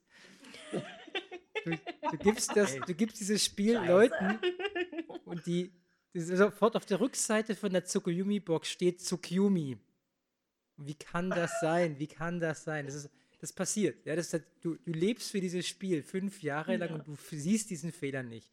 Von daher ging gerade mein Herz auf, was du gesagt hast, das verzeihe ich den Leuten. Mhm. Danke, weil das, oft, oft denken Kunden, hey, bist du, bist du dumm oder magst du dein Spiel nicht? Nein, es ist einfach, es ist so aber viel. Bist du dumm? Aber, das, aber es ist halt ja, das, wie gesagt, also Fehler sind ja auch nach wie vor menschlich und ja. da bin ich auch voll, voll bei Hunter, dass es eben Fehler gibt, die kann man ja. verzeihen und da kann man auch einfach sagen, drauf geschissen. Denk mal an ähm, den Kaffeebecher in Game of Thrones. Und wie viel Geld dahinter steht. Ja, aber ähm, ja, es, manchmal ist es natürlich wirklich tragisch und bei Prokion, weil es halt so ein prominentes Beispiel ist, ich meine, dieses Logo ist halt auch überall drauf und, aber, aber ganz im Ernst, mir ist am ersten Mal gar nicht aufgefallen. Ich habe mir die Schachtel angeguckt, alles klar und nix. Wahrscheinlich wäre es mir erst beim dritten Mal spielen aufgefallen, dass da zwei. Was ist denn da passiert? Fehlen, ich habe das Spiel auch, ich finde es fantastisch. Was ist passiert? Dann guck mal die Schachtel an. Okay, mach ich. Ja, die der Titel. Der Titel, da steht. Wirklich? Da, da, sind aus irgendeinem Grund zwei Buchstaben, glaube ich, flöten gegangen oder drei. Oh, das muss ich gleich mal checken zu Hause. Sondern Verteilung. Mal, ja. ähm, hey, ähm, aber, ja? sorry, letzte Ding, da will ich euch mal fragen, wie ihr das seht. Ähm, im ersten Moment war das irgendwie ganz witzig, beim zweiten Mal hat man noch geschmunzelt, aber es gibt Leute, die machen immer noch ihre Witze drüber, wo ich mir immer denke, so. Na, wie wir jetzt, oder was? ja, wir, wir, wir, diskutieren ja über die Tatsache, aber ich, ja. ich, weiß nicht, irgendwann ist das so ein, ein ja. alter Hut, oder? Genau. Mhm. Aber ich wollte noch kurz was sagen. Gerne, ähm, gerne. Es gibt aber Spiele, die das nicht verzeihen, wenn man Fehler macht. Zum Beispiel ist das ein ein Spiel, wo man eben dann nicht mehr weiterkommt, weil man ein Rätsel zum Beispiel lösen muss und dann die Zahl nicht findet oder ja. den, den, Code nicht findet. Und das ist dann schon, weil das macht dir ja wirklich das Spiel. Das, das stimmt. Das zunichte. stimmt. Also äh, das ist nochmal eine ganz andere, würde ich sagen, Ebene als eben, ja gut, okay, jetzt ist ja mal das Balancing nicht ganz genau oder so.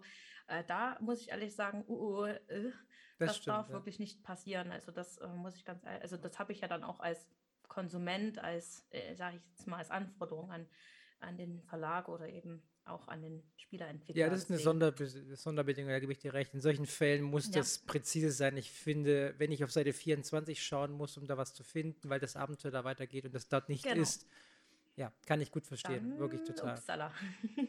genau, ähm, habt ihr denn das Gefühl, dass Brettspiele auch gesellschaftliche und soziale Themen aufgreifen könnten oder sollten? Ja, auf jeden Fall. Also äh, ganz klar, das äh, merken wir auch. Ich finde, das ist auch etwas, was wirklich sich geändert hat, auch in den letzten Jahren. Also in den ersten Jahren, äh, so, so 13 bis zu 19, würde ich fast schon sagen, war das eigentlich kein Thema, so richtig. Aber das ist wirklich jetzt eine neue Entwicklung, dass also verschiedenste Themen, ähm, ja, also Diversität, ähm, natürlich auch Rassismus, oder mhm. äh, historische Kontexte, äh, dass diese Sachen alle ähm, mehr zum Thema werden. Es ist nicht immer alles positiv, muss man auch sagen. Teilweise gibt es dann halt auch äh, ja, äh, so Negativbeispiele, ja, wo man dann sagt, da, da, ist einem lange Zeit nichts aufgefallen und da muss man jetzt mal darauf aufmerksam machen, dass das irgendwie falsch ist. Ja. Aber es ist eigentlich gut, dass diese Diskussionen kommen, weil das heißt ja, dass ähm, dass äh, die Leute interessiert, dass den Leuten äh, diese Brettspiele auch wichtig sind und dass das nicht irgendwie nur so ein gutes Zeug ist. Ich meine, wir wissen ja auch, es gibt natürlich bei Brettspielen auch Nischen, die sind jenseits von Gut und Böse, aber die sind halt so klein, dass es einen nicht stört. Ja, so, oder dass auch nicht, dass auch okay ist. Ja, also es gibt überall kleine Nischen und die Leute sind auch harmlos. Aber wenn das jetzt Mainstream wäre, das wäre schwierig. Also ich sag mal nur, wenn jetzt Axis and Allies Spiel des Jahres werden würde, dann wäre das sicher schwierig. Ja? so, ja? Ähm, aber weil das nur noch so ein paar Freaks spielen, ist es Felix. Okay, ja? Ich spiele es nicht mehr. Ich reg mich da auch nicht drüber auf. Ja? Aber es ist halt gut, dass die Sachen, die eben ein bisschen größer Verbreitung finden und die auf den großen Verlagen äh, promoted werden und so weiter, dass da eben auch darauf geachtet wird, dass bestimmte Dinge eben auch reflektiert werden. Und das sind auf jeden Fall, also das Hobby selber, muss man ja sagen, ist so von der, ist ja nicht sehr divers aufgestellt. Ja, also wir sind ja schon eher eine recht ähm, homogene Gruppe. Das wird, ändert sich auch. Auch das hat sich geändert. Also wenn ich mir vorstelle, ähm, wie viel mehr Frauen zum Beispiel zu unseren Ständen kommen über die Jahre, immer mehr, ja, hat sich total geändert. Früher würde ich sagen, komplettes Männerhobby, jetzt inzwischen, na, hier, Sandra ist da, ja, so, ähm, hat sich total geändert. Immer noch ein Männerüberhang, aber hat sich voll geändert. Und so kommt es natürlich langsam so rein und ähm, ja, man muss sich diesen Sachen äh, stellen. Was nicht gut ist, ist, wenn man das Gefühl hat, es gibt so ein Witch Hunt-mäßiges Ding, man darf bestimmte Sachen nicht mehr machen. Das wünsche ich mir überhaupt nicht, weil was ich echt eigentlich schön finde an den Brettspielen, ist, dass sie alles dürfen, dass alle Themen, mhm. auch düstere Themen, auch vielleicht auch mal ein bisschen äh, sarkastische Themen oder böse Themen auch ihre Berechtigung haben, ohne dass da gleich jemand steht und sagt, uh, das ist aber irgendwie ist aber nicht so toll und mhm, so. Ja. Mhm. Da habe ich gleich ja. eine Frage an dich, Johannes. Ja. Weil ähm, es gibt ja eine Neuauflage von deinem Mit-Lieblingsspiel. Mombasa. Ja, genau. Das ist ja zum Beispiel so ein Thema. Ähm, ja, ja. Wie, wie, wie siehst du denn das? Also, ähm, sagst also ich du, war das schön, notwendig oder findest du es eigentlich cool, so in der Richtung oder notwendig? Also, also ich, ich, ich denke, es ist absolut schön, dass sie es gemacht haben, dass sie jetzt eine Neuauflage gemacht haben und ich glaube, es war sicherlich notwendig, es neu zu machen.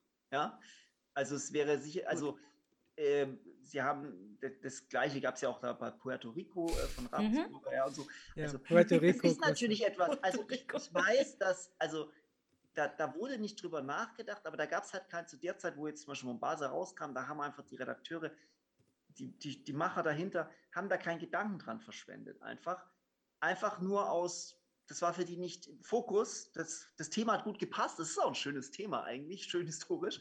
Aber mhm. die Kontexte sind halt, lösen halt Sachen aus, die die nicht beabsichtigt haben, aber die jetzt einfach nicht mehr in die Zeit passen.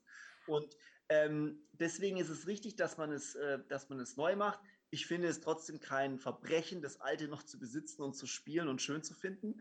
Aber ähm, ich finde es schon richtig, dass da auch reagiert wird, ja, dass, dass, dass, dass gesagt wird, naja, äh, das geht auch anders, weil letztlich sind solche Themen ja auch austauschbar. Das Spiel ist natürlich auch mit einem anderen Thema gut, ja, oder mit einem überarbeiteten Thema. Da habe ich aber gleich noch die nächste Frage, weil du hattest auch gesagt, wir dürfen alles ansprechen, ne, wir können das tun. Es, wir können Thematiken ansprechen, was ich auch wichtig finde, weil damit ähm, spricht man Spielerinnen ja auch an, Spieler, Spielerinnen an und sagt, ja, die können darüber dann auch sprechen. Zum Beispiel auch das War of Mine ist ein Spiel, was, wo ich mich einfach auch nicht gut am Tisch fühle. Äh, es spielt übrigens in der Kriegs- äh, in der Kriegszeit sozusagen, wir sind da aber nicht Soldaten und kämpfen da vorne an der Front, das ist alles toll, sondern wir sind da wirklich Zivilisten und müssen überleben jeden Tag und müssen ganz grausige und furchtbare Entscheidungen treffen, womit ich mich definitiv nicht wohlfühle am Tisch. Und das ist zum Beispiel ein Spiel, wo ich sage, ja, das ist jetzt ein gesellschaftskritisches Thema, aber halt echt krass verpackt und auch so, dass man darüber spricht und auch wieder eine Geschichte erzählen kann, weil wir das ja auch nochmal hatten. Und ich habe dann Angst, weil wie es jetzt Felix auch sagt, na, wenn jetzt alle Themen wir aufpassen, was wir machen, na, trifft man da nicht ab, dass wir nur noch Sci-Fi und irgendwelche Fantasy-Sachen machen, weil das keinem wehtut in der Richtung. Das ist jetzt halt die Frage, die mich dann, die sich dann bei mir stellt, weil wenn wir mal die Augen zumachen, verharmlosen wir vielleicht auch Themen. Ne? Also es gab ja, wie du schon sagst, historisch einfach diesen Punkt, da wurde das getan. Und ähm, ja, und das wurde in dem Spiel halt aufgegriffen. Und ich finde, Mombasa hat das zum Beispiel super gemacht. Da gibt es eine riesengroße Seite, was dahin, historisch dahinter steht. Also wenn man sich damit beschäftigt, äh, muss ich ganz ehrlich sagen, habe ich nie das Gefühl, oh, das ist jetzt aber hochkritisch. Uh. ne? Also das ist, es ist einfach meine Meinung. Ne? Ist, jeder sieht das halt eben anders und wir müssen natürlich auch die andere Meinung respektieren. Deswegen verstehe ich auch, warum man es neu auf, eine Neuauflage macht. Aber das ist halt einfach jetzt so meine Meinung. Mhm. Es muss immer darauf aufpassen, wie man eben mit den Themen auch umgeht und wie man es verpackt und wie man sich auch beim Brettspielen in dem Sinn auch fühlt. Ja, und, ja. und Benjamin, welche Themen würdest du denn gerne mehr sehen? Ich wollte eigentlich noch was zu dem anderen. Ja, sehr gerne, sehr gerne, sehr gerne. Ähm, also, weil irgendwie, man merkt, dass Sandra und ich schon mal zusammen am Tisch gesessen haben, weil ähnliche Fragen hatte ich mich auch. Also Mombasa war auch das erste Ding, was ich gerade im Kopf hatte. Ähm, ich glaube, so das Hauptproblem. Kannst du es ganz kurz zusammenfassen für die, die Mombasa nicht kennen? So zwei, drei Das ist- Sätzen. Hm. Ja, also im Prinzip, also Mombasa selber, und so wird es ja auch auf der ersten Seite beschrieben, soll ja eher eine Wirtschaftssimulation darstellen, indem man gewisse Kompanien, haben die ja genannt, quasi unterstützt. Ich, ich selber habe es nicht gespielt, ich habe es zwar im Regal, aber nicht gespielt, ähm, weil ich mir eben kurz, äh, weil die Preise der alten Edition halt wieder gestiegen sind. Ich habe es dann noch recht günstig bekommen, das war mehr so der Hintergrund. Ähm, und vor allem, weil ich, als diese ganze Diskussion losgetreten wurde, habe ich für mich bewusst entschieden, ich will die alte Version mal haben, um mal zu gucken, ob das wirklich so kritisch ist. Mhm. Ähm, und auch da wieder meine Lieblingsaussage am heutigen Abend ist ein sehr komplexes Thema, denn ähm, für mich persönlich als aufgeklärten Menschen, der auch geschichtlich und historisch sehr interessiert ist, ähm, da ist natürlich auf der ersten Seite, ähm, ist, ich würde jetzt nicht sagen, es ist eine Riesenseite, aber es ist durchaus ein, ein Teil, wo steht, ähm, das ist ein dunkles Zeitalter gewesen. Ähm, natürlich ist es eigentlich nicht damit verknüpft, wer sich darüber informieren möchte. Und dann haben sie Quellen gegeben und so weiter. Äh, Für mich als aufgeklärten Menschen, der ähm, das einsortieren kann, der weiß, ey, das ist nicht cool, was da passiert ist, ähm, der kann das, glaube ich, einsortieren. Ich glaube, das Hauptproblem, woran sich viele gestoßen haben, ist, dass eben die Aufklärung für sie nicht ausreichend war und was dann halt dazu geführt, dass sie das Gefühl hatten, das wäre verherrlicht worden, dass eben diese Sklaverei ähm, natürlich dann irgendwie als was, etwas Positives, weil du generierst ja Siegpunkte und so. Ähm, also ich finde Ja. auch das eine sehr, sehr komplexe Diskussion, ähm, meiner Meinung nach. Ich kann nämlich beide Lager verstehen. Also ich wage wag mich da auch gar nicht aus dem Fenster, dass ich da irgendeine Position beziehe, weil ich glaube, ähm, das ist sehr, sehr schwierig. Ähm, ich, wie gesagt, kann beide Lager verstehen. Ähm, aber ja, die, die Frage, die ich mir halt nur stelle, ist, ähm, ich habe halt das Gefühl, dass eine Entwicklung losgetreten wird, und das habe ich eingangs schon mal auch in diesem Thema Nachhaltigkeit ähm, angedeutet. Ich habe das Gefühl, dass wir mittlerweile ähm, in so Schwingungen reinkommen, dass egal was, also du darfst, du musst ja wirklich ganz genau aufpassen bei jedem Wort. Ähm, gewisse Dinge finde ich vollkommen nachvollziehbar. Ne? Da, das, wir leben halt in einem sehr modernen, aufgeklärten Zeitalter und da sollte man auch ähm, sich dessen bewusst sein, was man sagt und was man tut, dass das alles seine Konsequenzen hat. Ähm, es nimmt aber manchmal schon Ausmaße an, dass sich Leute grundsätzlich bei irgendwas gestoßen fühlen. Und das finde ich ist dann schon wieder schwierig, weil dann kommen wir schon wieder in einen Bereich der Zensur. Und ähm, das finde ich wieder schwierig. Ähm, es ist ja zum Beispiel, ähm, welches, was ich auch sehr, sehr krass fand tatsächlich, ich glaube, Daniel, war das mit Daniel Taschini damals, Mhm. wo auch das Problem war, Ja, ähm, das ist halt immer so eine Sache. Also auf der einen Seite muss man natürlich sagen, äh, natürlich, wenn du in so einer Position stehst, hast du solche Aussagen auch gar nicht zu treffen. Punkt eins natürlich schon mal. Ähm, Punkt zwei, ähm, also mein, mein Freundeskreis ist super divers. Alle Hautfarben, alle Religionen, alles. Und auch ich äh, werde von meinen Leuten als Kartoffel bezeichnet oder als äh, keine Ahnung was. Aber das sind dann meine Freunde und das sortiere ich ein und dann nehme ich denen das auch nicht krumm. Dann, ähm, keine Ahnung, kriegt er halt äh, ein halbes Glas Bier weniger und dann ist die Sache für mich gehalten. Aber ähm, das ist natürlich dann in einem Mikrokosmos, wo man das einsortieren kann. Ich kann mich jetzt ja nicht, wenn ich mich jetzt hier hinstellen würde und würde jetzt ähm, über Minderheiten reden und abfällig reden, dann muss ich auch die Konsequenzen tragen und dann Mhm. macht man das auch nicht. So, ne? Also um das mal klarzustellen, da bin ich vollkommen dabei. Aber ich finde halt trotzdem, ähm, dass in manchen Dingen ähm, Beispiel, zwei Beispiele noch. Das eine war, ähm, das war irgendwie ein angekündigter Kickstarter, irgendwie ein Deckbilder, ähm, wo es ums Angeln ging. Und ähm, irgendwie da drauf war so ein, so ein Frosch irgendwo vorne drauf. Und der hat wohl irgendwie, die haben den irgendwo abgemalt und dann hat der wohl irgendwie auf diesem Stein irgendwie die Hand irgendwie ganz komisch geformt gehabt, sodass sie so ausgesehen hat wie irgendwie so ein rechtsradikales Symbol irgendwie von so einer Splitter. Und dann wurden So. denen da plötzlich irgendwelche Sachen nachgesagt, dass es ja ähm, Rassisten sind und Nazis und kauft das Spiel nicht und so. Man muss sagen, dass der Typ total dumm reagiert hat, aber ähm, wo man halt, wo ich halt das Gefühl hatte, hey Leute, beruhigt euch doch mal ein bisschen, ne? Oder ähm, ein anderes Beispiel, das war bei Tiny Epic Dungeons, glaube ich. Ähm, da war halt dann auch wieder recht stereotyp natürlich irgendwie eine, eine Dame dargestellt, die halt auch einen, Ausschnitt hatte. Ist dumm, ja. In der heutigen Zeit muss man das halt irgendwie anerkennen. Aber auch das hat einen riesen Shitstorm ausgelöst wieder. Ne? Und ähm, das ist halt, auf der einen Seite immer kann ich es nachvollziehen, auf der anderen Seite ist immer die Frage, geht es nicht manchmal schon ein bisschen zu weit? Also, wisst ihr, worauf ich hinaus will? Mhm. Also, ich kann das alles verstehen und ich bin da voll dabei, aber es gibt manche Beispiele, wie zum Beispiel diesem Frosch, wo ich mir denke, hey Leute, man kann auch aus nichts irgendwie wieder Scheiße machen, wenn man sich über was aufregen möchte. Ja, diese Erregtheit ist natürlich ein Problem. Ich denke halt, aber man muss halt einfach anerkennen, dass in der Gesellschaft bestimmte Empfindungen, einfach bestimmte Schwingungen halt da sind, bestimmte Leute sich von bestimmten Sachen einfach, ähm, also sich darüber halt aufregen oder die das halt äh, betrifft.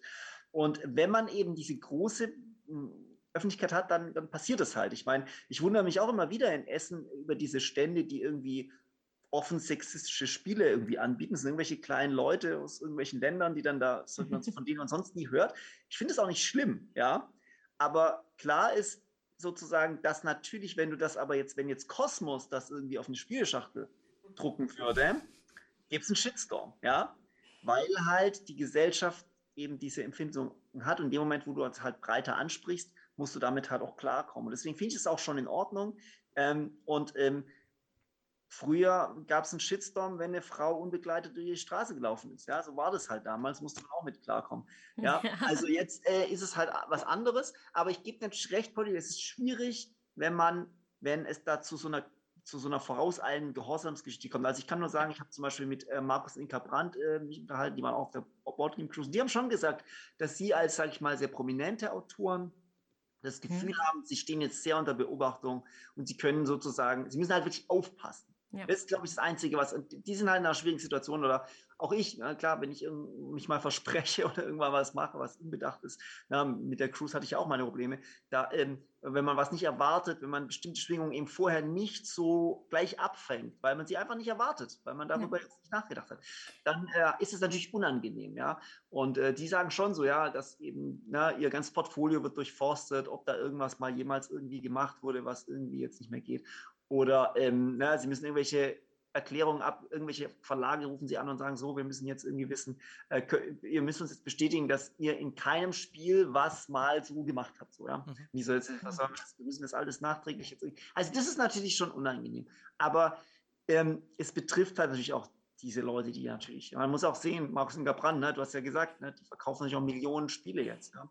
Also äh, es ist halt so, ne, also ich will das nochmal betonen. Ja. Ich finde, ich bin da vollkommen bei dir und es ist auch wichtig. Und ich meine, ja. wir müssen, sind auch in einem Zeitalter, wo Aufklärung wichtig ist und wo man auch ja. ähm, in der Lage sein sollte. Und auch diese Pandemie zeigt es auch wieder, dass ganz viele Leute einfach nicht in der Lage sind, differenziert sich auch mit Dingen auseinanderzusetzen. Und das finde ich auch super, super wichtig. Mhm. Ähm, und ich finde es auch gut, dass auf, auf Themen aufmerksam gemacht wird und dass auch, ähm, dass man auch versucht, Dinge vernünftig umzusetzen und aufzuklären. Das ist alles vollkommen gut. Aber ähm, wenn ich dann zum Beispiel was lese, ähm, ich glaube, das war auch in irgendeiner Facebook-Gruppe, da äh, gab es mal eine Riesendiskussion über ähm, H.P. Lovecraft. Der Typ hat im Jahre mhm. 1905 ja. gelebt. Äh, ja. Natürlich braucht man nicht drüber reden. Ähm, grundsätzlich, egal wann man gelebt hat, ist äh, natürlich eine gewisse politische Ausrichtung oder eine, ist nicht cool. Aber ähm, der Typ hat halt vor über 100 Jahren gelebt und ähm, da war das leider, leider so, dass bestimmte Menschen oder viele Menschen nicht so die coole Gesinnung hatten. Und äh, plötzlich tauchen im Jahre 2019 Leute auf, die sagen, ich kaufe mir von dem jetzt kein Spiel mehr, weil der vor 100 Jahren ähm, war der so. Ja. Wo ich sage so, also Leute, jetzt mal ganz im Ernst, ne? Also irgendwo ist auch mal eine Grenze erreicht. Also das sind so Sachen, Verdient auch nichts so, mehr dran, also keine Angst, Leute. ja. Aber vielleicht, vielleicht können wir hat, das der mal... hat auch zu Lebzeiten nichts daran verdient, weil er erst nach seinem Tod bekannt geworden ist. Lass, lasst uns das hier mal in positive äh, Richtung schieben. Und zwar, welche Themen findet ihr völlig, also ich, ich habe jetzt noch zwei letzte Themen. Dann gehen wir über in die Fragen vom Chat. Und äh, meine zwei letzten Themen, äh, mein erstes von beiden ist, welche Themen findet ihr, findet ihr völlig unterrepräsentiert? Man kann sie auch anders sagen, welche Themen würdet ihr viel mehr gerne sehen? Also ich habe die Frage für mich beantwortet, aber ich werde es euch nicht erzählen, weil das sind die nächsten Spiele, die ich machen werde. oh, jetzt wollen wir ähm, es aber wissen. ähm, nee, tatsächlich, was, was, was habt ihr, ich habe ja vorgefragt, was habt ihr langweilige Tendenzen? Die konntet ihr gut beantworten. Aber was würdet ihr gerne sehen? Es reicht eine Antwort. Welche Themen würdest du gerne sehen, Johannes? Was meinst du? Also, Ich glaube, ich fände es äh, sehr spannend, tatsächlich, wenn es mehr Spiele geben würde, die sich ernsthaft mit ähm, ganz aktuellen Themen beschäftigen würden. Aber ernsthaft, ja. Also ähm, ich weiß, dass die meisten Spiele gehen natürlich mehr so in diese Eskapismus-Richtung, also irgendwie Fantasy, History, mhm. was auch immer, ja. Ähm, aber ich finde es eigentlich sehr spannend, wenn man sich auch wirklich mit aktuellen Themen beschäftigt, aber auf eine Art, die diese Themen wirklich ernst nimmt. Also ähm, ich will da nur Negativbeispiele nennen, wo ich sage so, ähm, zum Beispiel das Kyoto-Spiel, wo es da um ein bisschen Klimaerwärmung geht, das ist einfach zu sehr an der Oberfläche. Das ist schon irgendwie das will das Richtige, aber es ist, bleibt total an der Oberfläche, es bleibt total plakativ. Am Ende ist die Lösung, ähm, ja, die Lösung ist nicht mehr, nicht mehr nachts Skifahren gehen, so nach dem Motto. Das ist natürlich, ähm, ja, äh, und äh, also da würde ich mir wünschen, dass bestimmte Sachen ein bisschen ernsthafter ähm, behandelt werden. Das, ist, das setzt natürlich auch Wissen voraus und es setzt auch Autoren voraus, die sozusagen wirklich, es ist nicht einfach, ne? Also sich mit polit politischen, wirtschaftlichen, sozialen Sachen, die jetzt passieren, in einem Spiel zu beschäftigen. Ja, mhm. das ist wirklich schwer. Und ähm, da fallen mir auch gar nicht viele gute Beispiele ein, muss ich sagen. Muss es ja, ja nicht. Meine Frage war ja, welche tun, würdest aber du gerne ich würde das sehen? toll finden. Also gerade auch Politik finde ich ja ein ganz spannendes ja. Spielfeld. Ja. ja und ähm, da kann man meines Erachtens mehr rausholen. Aber ich bin kein Spieleentwickler und deswegen ähm, äh, kann ich das nur mir wünschen. Nee, genau, das, das ist ja auch eine super geht um Frage. Es geht um die Wünsche, genau. Benny, was würdest du sagen? Welches Thema oder welche Themen würdest du gerne mehr sehen? Weil ich glaube, das nächste Mittelalter-Brettspiel haben ist auf jeden Fall safe. Da brauchen wir nicht. Das ist safe, ja. Das ist safe, das haben wir auf jeden Fall. Aber was würdest du gerne mehr sehen? Ähm, also tatsächlich bin ich auch bei, bei aktuellen Themen oder allgemein, ich hätte gerne auch viel mehr Realismus in den Spielen, ähm, obwohl ich wirklich so ein bekennender Sci-Fi-Otto bin, da stehe ich auch zu.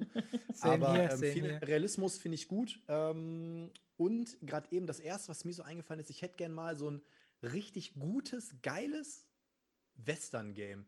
So, es gibt zwar, es gibt zwar viele, die das Thema auch so aufgreifen, aber zumindest in meinem Kosmos kenne ich keins, was mich da so richtig thematisch abholt, wo ich irgendwie so richtig eintauchen kann. Ähm, und das fehlt mir irgendwie. Ähm, ansonsten ist natürlich, was, was äh, Hunter gerade gesagt hat, natürlich immer sagt man so schön, glaube ich, Spiele, die pädagogisch wertvoll sind, wahrscheinlich. Ähm, so ein bisschen. Die müssen nicht pädagogisch wertvoll sein, aber ich finde so, die mich so, ich finde, da, wo ich den, das echte Leben so spüre, das ja. finde ich, glaube ich, ganz cool. Ähm, wie gesagt, also ich finde Realismus in Spielen auf jeden Fall cool. Deswegen ich zum Beispiel fand das War of Mine, weil du es ja vorhin angesprochen hast. Ich habe das damals ähm, auf der Playsee, das war free to play im App Store. Ähm, ich fand es super, also krass. Das hat mich äh, mhm. echt abgeholt. Also das war für mich, wie man immer so schön großes Wort im Brettspielen, Immersion. Ja, also es hat mich wirklich irgendwie abgeholt und ähm, kann aber auch verstehen, dass Leute sich daran, ähm, dass es auch für Leute schwierig ist. Ansonsten ist natürlich so Politik, finde ich immer spannend. Bis jetzt habe ich aber noch kein Spiel gesehen, ähm, was mich da irgendwie, was es so umsetzt, dass ich Bock hätte, das zu erleben. Ich meine, dieses Hegemonie, was jetzt irgendwie ähm, angekündigt ist, könnte, könnte ein spannendes Ding sein, aber ansonsten schwieriges Thema. Weil es oft zu vereinfacht wird, oder? Auch, ja. Hm. Auch. Und ich glaube, äh, dann hast du halt auch wieder so ein extremes Nischenprodukt, ne? Weil, ja. ähm, sag ich mal, die Leute wollen ja, die wollen Fantasy, die wollen irgendwie in eine Welt eintauchen. Und ich glaube, dass die Schwierigkeit, die natürlich auch so reale Spiele wieder haben, ist, ähm, viele Leute wollen ja, wenn sie spielen, der, der Realität so ein bisschen entfliehen. Und ähm, wenn du natürlich dann mhm. so in der Realität das Spiel auch hast, was total spannend ist, ich finde das total cool, aber ähm, dann gehst du quasi von der realen Realität in die Spielerealität ja, ja. und es verschwimmt alles so ein bisschen. Ich glaube, das ist so vielleicht der Grund, warum das nicht so stattfindet. Wenn manche Brettspiele fühlen sich schon an wie eine Steuererklärung naja. ja Aber böse. manchmal ist das geil. Manchmal ist das geil. Manchmal ist das geil. Na, ich würde nochmal das Thema aufgreifen, was ich mir natürlich wünsche oder was ich äh, sehr interessant finde. Das ist natürlich eine sehr, sehr schwierige Frage von, von dir, Felix, weil letztendlich ähm, ein Thematik, thematisches Spiel, also wenn ich jetzt zum Beispiel ein Eurogame nehme, ja, okay, da kann man auch eine Thematik einfach drüber bügeln, ne? das geht ja auch. Ähm, aber ähm, ich liebe thematische Spiele, denn was ich da tue, Deswegen liebe ich auch so Uwe Rosenberg-Spiele. Ne? Also ich mache da was, ich äh, baue da meinen, meinen Bauernhof da zusammen. Das ist alles total schön und ähm, ja, habe am Ende schön was aufgebaut. Ich bin, na gut, das ist wahrscheinlich auch ein Frauending ein bisschen, also Aufbauspielen, so, das ist immer so meins. Aber ähm, thematische Spiele finde ich echt, echt toll. Also ich mache etwas am Brett und das hat auch Sinn, was ich da tue. Ne? Also wenn ich jetzt äh, mein Schaf zum Schlachter bringe, dann habe ich dann eben meine Nahrung. Jetzt als ein ganz einfaches Beispiel. Oder eben auch, ähm, wo ich etwas lernen kann, wo, wo ich in eine neue Welt eintauche, weil jetzt, äh, ich will mir meiner Welt entfliehen. Ich äh, arbeite im Vertrieb, also durchaus langweilig. und, ähm, ähm, und zum Beispiel Flügelschlag als positiven Beispiel, boah, cool, da, äh, ich habe noch nie was mit, mit den Vögeln da zu tun gehabt und was es da alles für verschiedene Arten gibt. Ah. ja, und, ähm, ja, Benny. Kannst nicht mit jagen, ey. Das findest du ganz schlimm, Flügelschlag, echt? Oh, ich finde das eigentlich. Ist, warum? so schlimm, echt? Nein, also letztendlich, ich, ich meine ja nur, das ist einfach ein neues Gebiet, wo man eintaucht und was man dann eben erlebt. Und das, das fand ich halt auch sehr interessant, ist auch, ist auch sehr erfolgreich sogar gewesen. Ne? Also mhm. von daher, das ist so, wo ich sage, finde ich cool. Mhm macht da in die Richtung weiter. Das macht Spaß. Auch hier, äh, was auch total Mikro-Makro, auch sehr interessant, ne? was auch komplett Neues. Ich meine, es ist eigentlich ein Kinderspiel in Anführungszeichen. Ne? Und ähm, man hat das so auf eine große äh, auf was ein großes Blatt Papier gemacht, muss dort Sachen suchen. Also denkt man gar nicht, dass man da so kleine Kriminalfälle lösen kann. Also fand ich auch wahnsinnig mhm. interessant. Also solche Neuerungen, solche kleinen ja, Besonderheiten, das macht eigentlich das Spiel und das Hobby auch aus, dass man mhm. sowas eben kennenlernt. So, ja. seid ihr jetzt bestimmt bereit und warm für meine letzte Frage? Benjamin, ich, du darfst anfangen. äh, und zwar, möchtest du nicht? Voraus, ich bin. sonst, sonst, sonst äh, aber ich weiß halt einfach, dass du, dass es dir leichter fällt. Und zwar, äh, was denkt ihr, wohin könnte oder sollte sich Brettspiel entwickeln. Wirklich die Aussicht nach vorne. Ihr dürft spinnen. Wohin könnte oder, oder sollte sich Brettspiel entwickeln? In den nächsten also, zehn Jahren. Ja, vor Siedler von Katan waren Brettspiele anders. Und dann kam Siedler von Katan und dann kam irgendwann Pandemie Legacy und dann kam Dominion. Klar, ihr könnt jetzt nicht rausfinden, welches Spiel, aber was, was, wohin könnte sich entwickeln? Was seht ihr als mögliche Entwicklungsschritte in der Zukunft? Meinst du darauf jetzt bezogen speziell, was ein Spiel in der Lage nein, sein soll zu leisten oder wohin sich das Hobby entwickelt? Das darfst du beantworten. Hm, also ich sag mal so, das, weil Johannes vorhin auch im Einstieg was hatte, irgendwie gibt es ja immer diesen Clash zwischen irgendwie analog und digital. Und ähm, ich spinne mal so ein bisschen rum, wenn man mal guckt, vor 20, 30 Jahren waren zum Beispiel Videospiele noch auch irgendwie, das waren so die ganzen, auch so die Nerds irgendwie, die dann nur vor ihrer, vor ihrem Sega gehockt haben oder so. Und ähm, mittlerweile ist es maximal gesellschaftsfähig. Du hast auf Instagram irgendwelche Model-Influencer, Influencerinnen, die sich irgendwie in High Heels mit ihrem äh, Controller fotografieren und weiß der Geier was. Und ähm, es ist auch ein riesen, riesen Markt geworden und irgendwie ist es cool mittlerweile irgendwie Playsee zu zocken oder PC zu zocken. Und ähm, in unserem Hobby ist immer noch so, wenn du den Leuten davon im ersten Moment erzählst, dann ähm, kommt immer so recht schnell noch so dieses, ah, das ist schon sehr nerdig, ne? So, ähm, aber was, glaube ich, ganz cool ist, dass ähm, spätestens seit Big Bang Theory das Thema Nerd oder Geek natürlich auch einen gewissen, äh, eine gewisse Salonfähigkeit erlangt hat. Und ähm, mir zum Beispiel fällt es immer wieder auf in irgendwelchen Serien, wenn auch irgendwelche Spiele präsentiert werden im Hintergrund, selbst wenn es so im Hintergrund irgendwie ist, aber ähm, mein Wunsch wäre zumindest, dass es irgendwann an einen Punkt kommt, ähm, also wo es nicht mehr ganz so speziell betrachtet wird. Ne? Also mhm, also dieses, mhm. wenn du Leuten sagst, ähm, ich zock gern Brettspiele, dass die Leute nicht sagen so, oh, äh, Monopoly, sondern dass ja. sie das Gefühl ja. dafür da geht mehr. Und äh, ja. das ist ja auch das, was mich in diesem Hobby so gefangen hat. Ähm, da geht einfach viel mehr. Und ähm, das wäre so mein Wunsch, mein Traum. Das ist ein toller ähm, dass Wunsch. Du, dass du nicht mehr äh, irgendwie so abgestempelt wirst, als wärst du irgendwie so ein Kellerkind, äh, sondern ähm, dass da einfach eine ganz, eine ganz große Community dahinter ja, steht ja. mittlerweile und ähm, auch viel Fantasie dahinter steckt. Da steckt viel ähm, Effort drin, auch den die Leute im Hobby, um das Hobby ja, herum mit reinbringen. Ähm, das wäre so mein Ding. Das ist ein toller Wunsch. Also, ähm, ich will mich da jetzt auch nicht ausnehmen aus der Fragestellung. Für mich wäre die Antwort darauf, Ich würde mir gerne, äh, ich mag komplexe Spiele, ich mag auch komplizierte Spiele. Was ich aber mir wünschen würde als Entwicklung wäre, dass Spielregeln weniger technisch werden. Ich habe keine Ahnung, wie das funktionieren kann, aber ihr wisst, was ich meine. Ich will nicht 40 Seiten Regeln le lernen müssen für ein gutes Spiel, weil es gibt auch gute Spiele, die mit weniger Regeln lernen kann. Ich habe keine Ahnung, wie man da hinkommt. Ich kann ja nur mir das wünschen, dass ich mag komplexe Spiele und ich würde trotzdem gerne äh, Spielregeln äh, äh, irgendwann mal lesen, bei denen die, die Komplexität im Spiel nicht auch in der Komplexität in den Regeln wieder gespiegelt wird, sondern ich quasi Sandbox-artig mit wenigen Werkzeugen, die irgendjemand neu erfunden hat, trotzdem viele spannende Möglichkeiten im Spiel zu haben. Das wäre meine, mein Wunsch, wohin sich Brettspiele entwickeln dürften, weil meistens muss ich die 40 Seiten Regeln lesen und alle Spezialfälle kennen, weil sonst bin ich der Böse, der am Ende nicht gesagt hat, dass man ja am Ende so gewinnt. Ah, Ihr kennt ja. das, oder? Ja, ja, ja. Hättest du mir das vorher also, gesagt, dann hätte ich jetzt nicht verloren. Ja, das, ja ich hatte ja auch anfangs gesagt, dass das größte ähm, Weihnachtsgeschenk ist. Ich schenke dir das Geschenk, äh, ich geschenke genau. dir das Spiel und gleichzeitig ähm, erkläre ich dir auch die Regeln. ja, genau. Äh, also Sandra, was würdest du sagen? Was wäre eine spannende Entwicklung?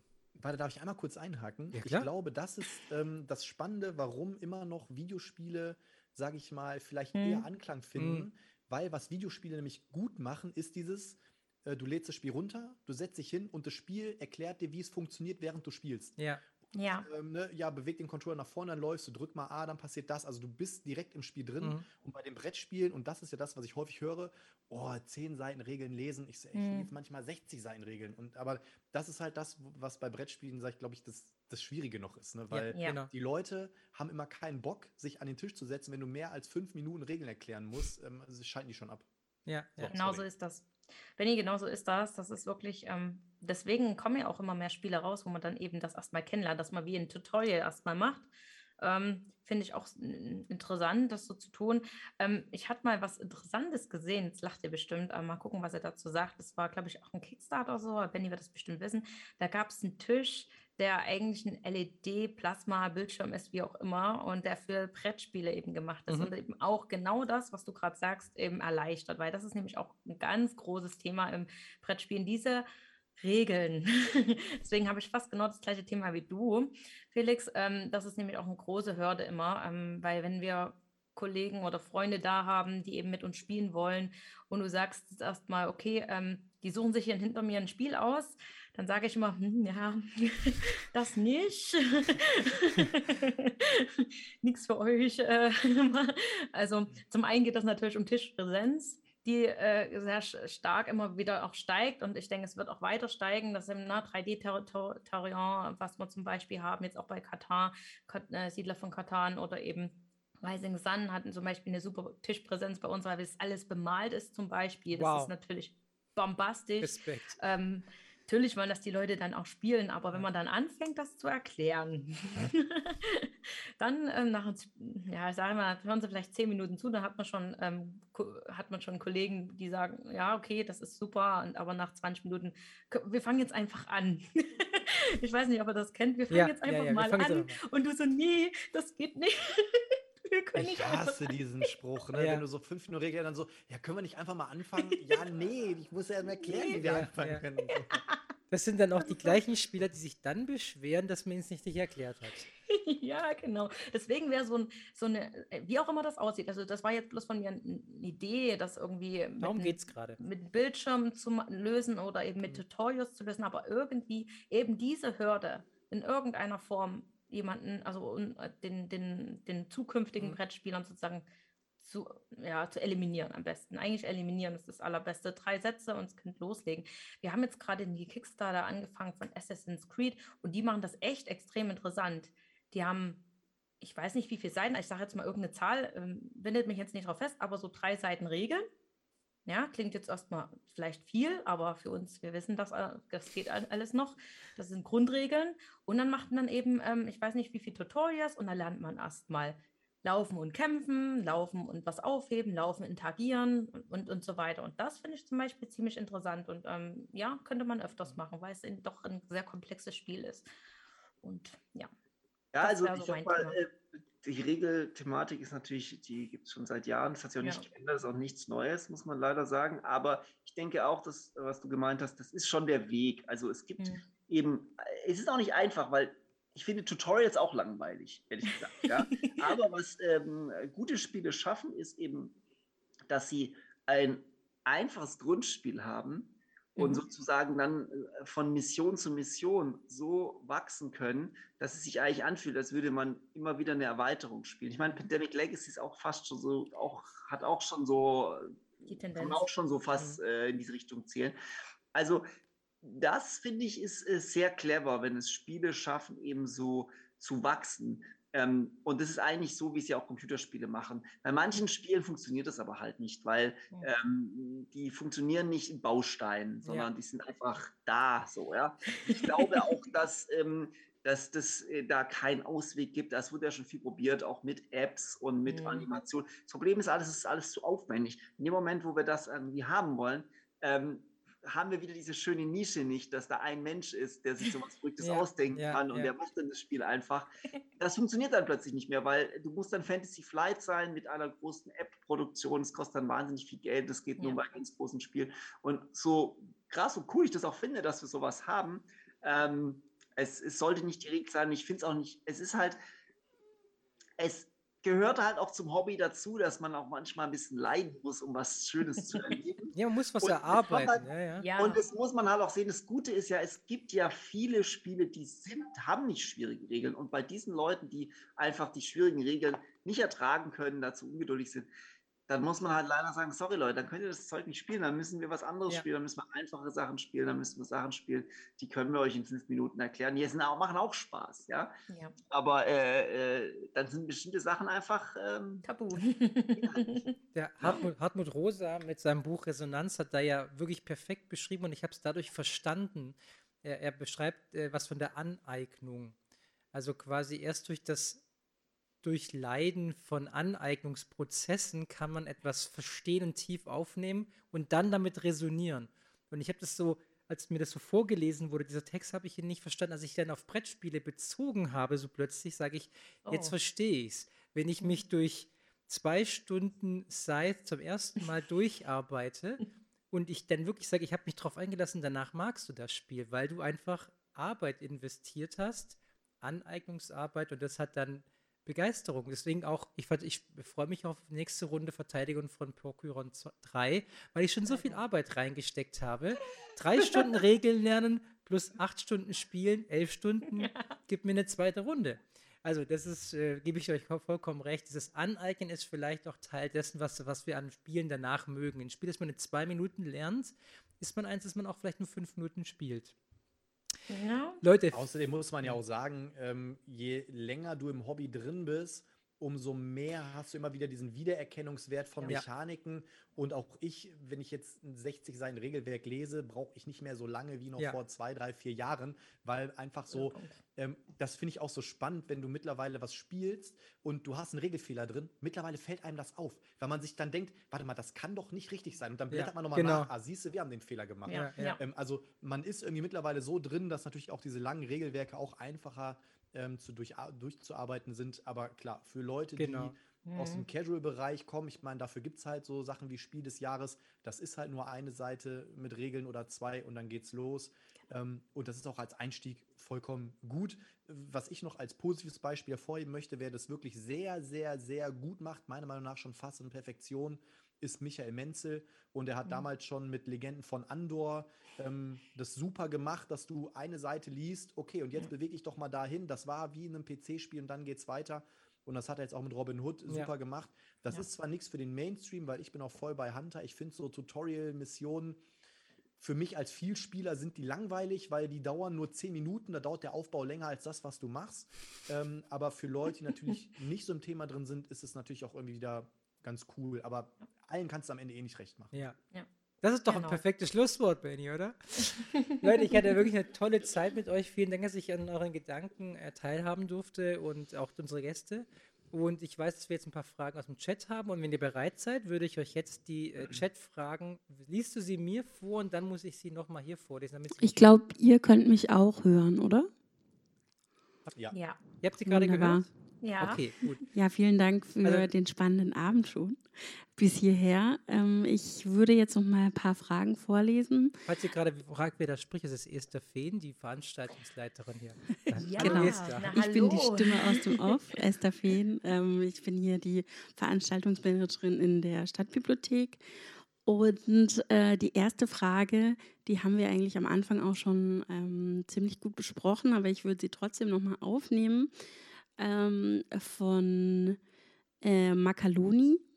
Ähm, er schreibt, hallo ihr vier, auch wenn ich jetzt Kopfschütteln und Mittelfinger ernte, Frage, stehen wir Brettspieler mit unserem Kauf- und Konsumverhalten außerhalb der Diskussion um Ressourcenverschwendung, Nachhaltigkeit und Konsumrausch? Glauben wir, dass Brettspielen, weil es ja so ein liebes, harmloses, leicht nerdiges Hobby ist, sich nicht dieser Kritik stellen muss? Zweistellige Zuwachsraten bei Spielen, Kickstarter-Kampagnen mit hoher Wartefrist. Das ganze Zeug für Spiele wird zum großen Teil in China produziert. Ist uns der ökologische Fußabdruck von Brettspielen egal? Es gab sogar Brettspielkreuzfahrten. Warum? Weil es egal ist. Sind wir Brettspieler die besseren Menschen, denen das Hemd dann doch näher ist als die Hose? Liebe Grüße.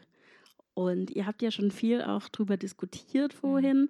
Ich habe dann auch im Chat nochmal abgefragt, ähm, ob die Fragen sozusagen auch beantwortet sind. Und er hat noch ergänzt, er wüsste gerne, wie die Community insgesamt dazu steht, äh, auch was das schier ständige Haben wollen auch immer angeht. Ja, soll ich da was zu sagen? Weil das hat ja auch äh, viel, äh, ja, also ich glaube einfach, ich glaube, dass die Community da so ein bisschen auch innerlich so ein bisschen fast ein bisschen gespalten ist, ja, weil natürlich ähm, ist es nicht von der Hand zu weisen, dass es ein Hobby ist, was, was Ressourcen verbraucht, ja. Das Problem ist halt, dass im Prinzip jedes Hobby Ressourcen verbraucht, ja. Ähm, und die Frage ist halt, ähm, was ist gerechtfertigt und was nicht, ja. Und ich denke, ähm, generell habe ich schon das Gefühl, dass, dass gerade auch in der Brettspielwelt da sehr viele Leute halt auch sehr, sag ich mal, ähm, da sehr sensibel sind auf dieses Thema. Und ähm, ja, also mein Problem, was ich immer nur finde, deswegen eben auch diese Sache mit Brettspiel Kreuzfahrt und so weiter, ja, es ist klar, man kann immer sagen, das finde ich da nicht mehr in Ordnung, aber man muss sich halt innerlich selber auch immer bei, bei sowas äh, sich selber halt an, angucken und sagen, okay, will ich Ressourcen verbrauchen für was? Und ähm, wenn ich natürlich sage, ich möchte grundsätzlich keine Ressourcen verbrauchen, die nicht verbraucht werden müssen, dann ist Brettspielen wahrscheinlich auch nicht das richtige Hobby. Ja, so, ja. Sondern dann äh, muss man doch was anderes machen. Ja, das, das, das muss man einfach, glaube ich, mal so sagen, weil es ist nicht, es ist nichts, was wir brauchen. Ja. Wir brauchen aber auch keine Filme und die sind aus meiner Sicht natürlich noch viel schlimmer. Ja. Es ist immer eine Frage der Perspektive. Ja, und ich denke halt, es ist ähm, sehr einfach zu sagen, ja, die Brett, also ich glaube überhaupt nicht, dass, es, dass die Brettspieler nicht ähm, drauf gucken. Ähm, es ist halt nur generell, muss man halt sagen, ist es einfach so ein Ding, wenn man Ressourcen schon Arbeit will, muss man generell alles einfach ein bisschen weniger machen. Weniger von allem. Ja. Weniger Autofahren, weniger Fliegen, weniger Brettspiel, weniger, weniger von allem. Und die Fragen, und man kann nicht sagen, das eine ist schlimmerer als das andere. Das ist Blödsinn. Ja. Also aus mhm. meiner Sicht. Ja, ist ganz schwer zu argumentieren.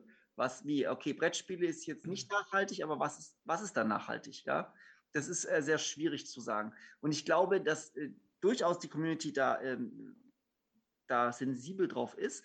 Wie schon gesagt, ich finde es deswegen, ich stehe deswegen dahinter, weil ich sage, es ist kein Wegwerfprodukt und es ist etwas, was Menschen halt zusammenbringt. Ähm, man muss ja auch immer sehen, für was geben wir Ressourcen aus. Ja, ähm, und es werden viele Ressourcen für Sachen ausgegeben, die nicht keinen positiven Effekt haben. Ja, im Gegenteil, ja, die sehr viel kaputt machen. Und ich finde nicht, dass Brettspiele Sachen kaputt machen. Im Gegenteil, ich finde, dass Brettspiele ähm, nicht nur Spaß bringen, Freude, sondern sie bringen Menschen zusammen, sie bringen Menschen auch wieder im realen Leben zusammen. Und ähm, sie haben auch was sehr Integratives. Ja? Also ich finde, man muss halt diesen Case machen. Ja, natürlich verbraucht es Ressourcen, aber es, wir brauchen diese Ressourcen für eine gute Sache für eine Sache, die wir alle lieben und hinter der wir stehen können und nicht per se Sachen kaputt macht. Ja, ähm, ich finde, da gibt es andere Hobbys, wo man sich eher fragen muss. Also, ja, äh, ist es nicht sozusagen äh, das Hobby auf dem Rücken von der Umwelt oder von, auch von, von bestimmten Dingen? Und ich finde, das äh, ist äh, hier jetzt nicht der Fall, dass man reduzieren kann, das ist klar. Ja, das geht immer. Hm. Aber ähm, das ist halt eine generelle Frage. Ist genauso, das kannst du dir immer stellen. Ne? Ja, so, das, das, deswegen glaube ich, ist es hier so eine, aber es ist ein Konsumhobby, das ist ganz klar. Es ist nicht, äh, es ist nicht Meditation, ja, sondern es geht hier um äh, ähm, äh, Sachen, die man kauft, die hergestellt werden. Und ähm, das ist nun mal so, aber das ist halt bei fast allen Hobbys irgendwie involviert. Und deswegen ähm, ja, kommt es aufs richtige Maß drauf an, glaube ich. Ja. Danke für deine Antwort. Finde ich ja. alles richtig, äh, Johannes. Ähm, genau, und man muss auch immer vergessen, was direkt und indirekt damit zu tun hat, Impact. Ne? Also zum Beispiel, wenn ich mich vor Netflix setze am Fernsehen, äh, da wissen viele gar nicht, wie viel CO2 durch die Server gehen, ne? also die ich da gerade streame und mache. Also bitte ähm, betrachtet auch sowas, dass, was, dass ich äh, CO2 und so weiter auch, ähm, was ich nicht sehe, verbrauche. Und ähm, das ist eben, ja klar, Vielleicht haben wir. Betrachtet wird sorry, ähm, ähm, vielleicht, Nein, haben, also, vielleicht haben wir hier eine spannende Situation, dass wir als Brettspieler mündig herantreten an das Produkt und sagen, kann man das nachhaltiger gestalten? Sagt vielleicht auch schon, dass wir eine gewisse Awareness dafür haben, die ich als ja. Netflix-Kunde oder Computerspielkunde nicht automatisch in die Wiege mitbekomme. Aber wenn ich sage, hey, da ist so viel Plastik, ja. das ich wegwerfe, kann man das nicht besser machen? Und ich möchte diesen Wunsch an die Industrie weitertragen. Das ist schon ein wichtiger, wichtiger Erkenntnisschritt, den äh, andere Konsumergruppen vielleicht nicht so teilen wie wir. Und auch, wir, wir ne-, benennen das als Problemfall. Ja, wir uns ist das bewusst. Und ich finde, das ist ein wichtiger Schritt. Und auch für die Hersteller wird es immer mehr äh, auch ein Aspekt werden. Wie kann ich meine mhm. Kunden nachhaltig bei einem ähm, ja. machen. Also vielleicht ist es in den wenigen Jahren, vielleicht schon nächstes Jahr soweit, dass es Hersteller gibt, die komplett nachhaltig produzieren und dementsprechend häufiger gekauft werden als, als Hersteller, die das nicht nachweisen können. So als Gedanke mal. Also ich, wir hatten äh, das, das Thema Konsum ist halt natürlich echt äh, gerade in den letzten Jahren halt massiv gewachsen. Ne? Also wir hatten auch schon öfters mal im, im Podcast auch ein ähnliches Thema und ähm, da hat auch zum Beispiel ein Typ, äh, kann ich mich noch ganz genau erinnern, im Kommentar geschrieben, er sagte, er spielt Golf und Brettspiele. Und immer wenn er sagt, er spielt Golf, sagen die Leute, oh, der Herr hat viel Geld, aber er sagt das meist, also Golf kostet einen Bruchteil von dem, was die Brettspiele kosten. Ne? Also es ist halt auch ein sehr mhm. teures Hobby. Das darf man nicht vergessen. Wenn man dem Otto Normalverbraucher mal die Frage stellt, was glaubst du, wie viel so ein Spiel kostet, äh, da kommt in der Regel ja 20, 30, 30. Euro. Also ähm, das äh, entspricht vielleicht diesem ähm, Spiel des Jahres, was auf Palette in die Galeria Kaufhof geschoben wird an Weihnachten. Aber das ähm, entspricht halt nicht so dem, dem Nischenprodukt, wie wir es halt haben. Ne? Ähm, ich glaube, da gibt es halt eher noch so diesen psychologischen Aspekt. Ne? Also ich persönlich habe bei mir zwischendrin auf jeden Fall ein eher grenzwertiges Konsumverhalten gemerkt ähm, was mich selber unter Druck gesetzt hat, was in mir selber einfach Unbehagen ausgelöst hat, weil ich einfach irgendwann natürlich noch so ein bisschen getrieben durch diesen YouTube-Podcast-Gedöns im Hintergrund, ähm, will man irgendwie auch immer natürlich die Spiele zeigen und so weiter und so fort, kommt aber in, in, in einen Strudel rein, ähm, dass das Konto immer leer ist. So, und da muss man natürlich dann irgendwann mal sich hinterfragen, ist es halt gesund, was ich mache? Also unabhängig davon, wenn wir jetzt über das Thema Ressourcen sprechen, ähm, auch die persönlichen Ressourcen, die man halt dafür aufwendet. Ne? Das ist ja nochmal ein anderer Punkt. Mhm. Und ähm, dann war ja nochmal die Frage, übrigens, liebe Grüße gehen raus nach Bochum. Ähm, dann war ja nochmal die Frage, ob wir Brettspieler bessere Menschen sind. Und ähm, das finde ich, also du lachst, du lachst, aber ähm, ich glaube, der Haider hatte auch mal irgendwie das Thema mal aufgegriffen. Ähm, es ist tatsächlich, man kann nicht grundsätzlich sagen, ob wir bessere oder schlechtere Menschen sind. Ich glaube, auch hier ist das Ganze bunt durchmischt. Ähm, aber ich merke natürlich auch immer wieder, es gibt auf der einen Seite ähm, sehr ähm, sehr liebe Menschen, die irgendwie sich gegenseitig unterstützen, die nett sind, zuvorkommen und so weiter. Aber es gibt halt auch ähm, ganz viele Menschen, die sich gerne auch in diese in diese Nischenrolle drängen und äh, irgendwie da auch niemanden reinlassen wollen. Also ähm, ich habe auch schon Menschen, bin auch schon Menschen begegnet, die aufgrund der Tatsache, dass sie Brettspiele spielen, sich selber als intelligenter als andere Menschen sehen, wo ich mir denke, nee, also ich muss mir jetzt gerade irgendwas verkneifen, was man nicht hätte sagen dürfen. Also äh, das sind dann auch wieder so Sachen, wo ich mir sage, ähm, also wir sind, wir sind ja jetzt kein, keine privilegierte ähm, Community. Also wir sind ja nichts Besseres zum Beispiel als andere Menschen. Und ähm, das ist halt auch immer so ein Ding. Ne? Also die meisten Leute, die mir begegnen, sind wirklich sehr nett, sehr lieb, sehr wertschätzend. Aber es gibt natürlich auch immer wieder Leute, die, glaube ich, irgendwie das Hobby auch manchmal verfehlt haben, glaube ich. Ja. Die Aussage ist auch sehr, sehr komisch. Ich habe sie noch nicht gehört, aber okay. Die nächste Frage. Also ich glaube, so. Äh, das ist klar, dass wir natürlich nicht die bessere. Ich glaube, was da vielleicht mit gemeint ist, ist es natürlich, es hat schon sowas, das meinte ich, ist nicht so divers eigentlich. Ne? Es hat natürlich schon ein bisschen was Elitäres auch. Ne? Es hat eben was, wie gesagt, das Geld, was du aufwenden musst, das musst du erstmal haben. Ja, du musst auch die Zeit haben. Ja, Brettspiele kosten auch viel Zeit. Die musst du auch haben. Ja, und du brauchst auch das soziale Umfeld, um dann diese Brettspiele spielen zu können. Ja, das sind alles Dinge, die haben nicht, hat nicht jeder. Ja, und ähm, es ist vielleicht da, vielleicht auch was. Und es ist sicherlich eine tendenziell etwas privilegiertere Schicht an Leuten, die sich für Brettspiele interessieren, also einfach so generell sozioökonomisch sozusagen. Und ähm, daher kommt es vielleicht. Also, ähm, und wir, wir als Hobbyisten machen uns gern lustig über die Leute, die halt nur Monopoly kaufen. Aber letztlich haben die auch Spaß beim Spielen. Ja, und die sind genauso Spieler wie wir. So, ja. Sehr, muss sehr viel lachen das, im Raum gerade. Ja, ja, das ist natürlich, äh, das ist nicht, deswegen sind wir nichts Besseres, sondern es ist halt einfach nur ähm, jeder so, wie er kann und möchte. Ja? ja? und deswegen ja. Ähm, aber ich kann das verstehen, ich kann es nachvollziehen, dass man vielleicht von außen denkt, das ist ja schon so ein bisschen eine abgehobene äh, Community, die irgendwie so sowas hier macht, so ja, so. aber, ja. aber, Johannes, da muss ich ja. ganz ehrlich sagen, ja. man wächst ja mit seinem Hobby, ne? Und mit dem, was man dann natürlich macht. Das ist genauso wie Benny sagt. Also ja, du liest dann Regeln und dann hörst du, ähm, wir draften Karten. Okay, alles klar. Jeden muss man das natürlich erstmal erklären, was man da machen muss. Und wir wissen das dann halt einfach. Aber das hat einfach was damit zu tun, weil wir uns damit beschäftigen und das rund, rund um die Uhr jetzt nicht gleich, aber sehr oft in unserer Freizeit und viel Zeit da reinsetzen. Und wie in jedem Hobby werden wir natürlich besser darin und äh, Dinge schneller zu verstehen, schneller ähm, da äh, größer zu werden. Und ja, von daher, äh, das ist aber in jedem Hobby so. Also ich kann mir sagen, ich kann überhaupt nicht malen. So, jeder Maler äh, kann auch sagen, ich bin hier privilegiert, weil ich malen kann und andere nicht. Haha. also hm, Quatsch, absoluter Quatsch. Also von daher steigt eins, macht total Spaß und fangt erstmal klein an und dann, wie bei mir, werdet, ihr auch mal ein großes, komplexes Spiel der Felix spielen. Müsst nicht gleich so anfangen. Ja, wir hören uns die nächste Frage von Esther an. Mhm. Ich glaube, die nächste Frage passt auch ganz gut dazu.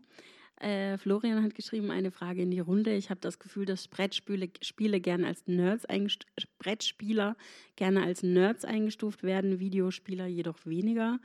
Äh, wobei beide wollen ja spielen, der Brettspieler jedoch in Gesellschaft. Also das ist ja auch ein Thema, hatten wir ja vorhin auch schon, so bei dem Wunsch von Benjamin. Ja, wir machen, wir machen jetzt so, dass wir nämlich die Fragen durchkommen. Ne? Wir, machen, wir stellen immer die Frage einer Person und dann, sonst kommen wir nicht ganz durch. Wollen wir Benjamin ja. die Frage geben? War das der Gedanke? Mhm. Ja, okay. Erster Nick, Benjamin, du kriegst die Frage. Ähm, ja, also ich sehe das, oder ich nehme es zumindest immer mal wieder so wahr, ne? aber ich glaube auch, dass zumindest ähm, wie auch schon erwähnt, gerade durch so Geschichten wie im Big Bang Theory oder so, natürlich die Wahrnehmung, dieses Geek-Sein, dieses Nerd-Sein, ähm, es wird auch salonfähiger, wenn du durch Instagram-Kanäle mal durchscrollst oder so, ähm, gibt es ganz viele Leute, die auch mittlerweile offenkundig damit umgehen und sagen, ich bin ein Nerd. Die Frage ist natürlich immer, äh, wo fängt es an, wo hört es auf? Ähm, für viele bist du schon ein Nerd, wenn du Star Wars oder Herr der Ringe guckst. Ähm, und für andere bist du halt ein Nerd, wenn du halt äh, hinter dir äh, 400 Brettspiele im Regal stehen hast. Ne? Also äh, wo, wo die, die Grenzen verschwimmen so ein bisschen. Ähm, zumindest habe ich immer mehr das Gefühl, und äh, das ist eigentlich eine sehr schöne Entwicklung, ähm, mit je mehr Leuten, die du irgendwie an dieses Hobby ranbringst, also die Leute können sich halt darunter mal nichts vorstellen. Wenn du halt sagst, ich spiele Brettspiele, dann haben die erstmal keinen Bezugspunkt, die können das nicht greifen, weil es eben nicht irgendwie, du hast keine Fernsehwerbung, wo jetzt das nächste, äh, keine Ahnung, Brettspiel irgendwie angepriesen wird, ähm, so wie es bei PC-Spielen ist, wenn da zum Beispiel. MB-Spiele präsentiert. Ja, das war früher mal die Kinderspiele, genau, weil Kinderspiele eine Zeit lang auch gut gekauft sind. Aber ja, zum genau. Beispiel, wenn jetzt äh, der neue Assassin's Creed-Teil rauskommt, dann läuft das im TV, dann läuft das in ja. der Netflix-Werbung auf YouTube. Überall wirst du damit konfrontiert. Ähm, und bei Brettspielen ist es halt natürlich noch nicht so. Ja. Und dementsprechend wissen viele einfach nicht, was dahinter steckt. Äh, ich habe aber die Erfahrung gemacht, äh, dass immer mehr Leute, zumindest wenn sie auch manchmal in meine Wohnung kommen und sehen das, ähm, sie finden es cool. Also es kommt eher so, ja. es ist schon hart Nerd, aber irgendwie geil. Und dann, und dann kommt eben so dieser Effekt, dann sehen die plötzlich so Star Wars Imperial Soul. Ah, geil, du hast ein Star Wars-Spiel, wie geil ist das denn? Oder ähm, also man merkt schon, dass die Leute, wenn sie damit dann wirklich mal physisch konfrontiert werden, ähm, dann ist es auch gar nicht mehr so schlimm. Und ich glaube, dass ähm, la langfristig gesehen dieses Thema Nerd und Geek, Geek sein oder nerdig sein, das ist immer mehr, also es, es, wird mehr zu einem Kompliment, als dass es wie früher, dass man so ein bisschen in eine Randgruppe ja. gedrängt worden ist. Ich glaube, ähm, diese Community oder diese Zugehörigkeit oder Menschen, die sich äh, dazugehörig fühlen, ähm, das wird immer größer und ähm, das siehst du auch bei vielen Prominenten, die auch ganz offenkundig dazu stehen, dass sie auf irgendwelche nerdigen Sachen abfahren oder so. Ähm, und insofern, ich finde es gar nicht mehr so tragisch, aber ja, es ähm, passiert immer noch mal, ja, dass Leute dann sagen so, oh, das ist aber, oh, nerdig, oh, nee, oh, Nerd, oh. ne, ähm, ja. Dann würde ich gleich mit der nächsten Frage äh, weitermachen. Äh, da ist Felix Einschätzung äh, gewünscht. Und zwar aktuelle Themen in Spielen verpackt, fände er äh, Moritz auch super. Äh, von Entwicklungsseite mit mehreren Jahren Testzeit stelle ich mir das schwierig vor. ja. ähm, äh, tatsächlich ja und nein. Ähm, ich glaube, der, das Zeitgeist zählt ja zehn Jahre. Also ich glaube, wenn man, wenn man jetzt was machen würde mit einem, mit einer nicht allzu tagesaktuellen Politik, also ähm, also wenn ich jetzt ein Spiel über Corona machen würde und ich wär, würde nächstes Jahr rauskommen, wäre es den Weiten wahrscheinlich sogar zu nah an der aktuellen Situation dran. Wenn man allerdings Politik der letzten zehn Jahre betrachtet, sieht man Tendenzen und darüber könnte man ein Spiel machen.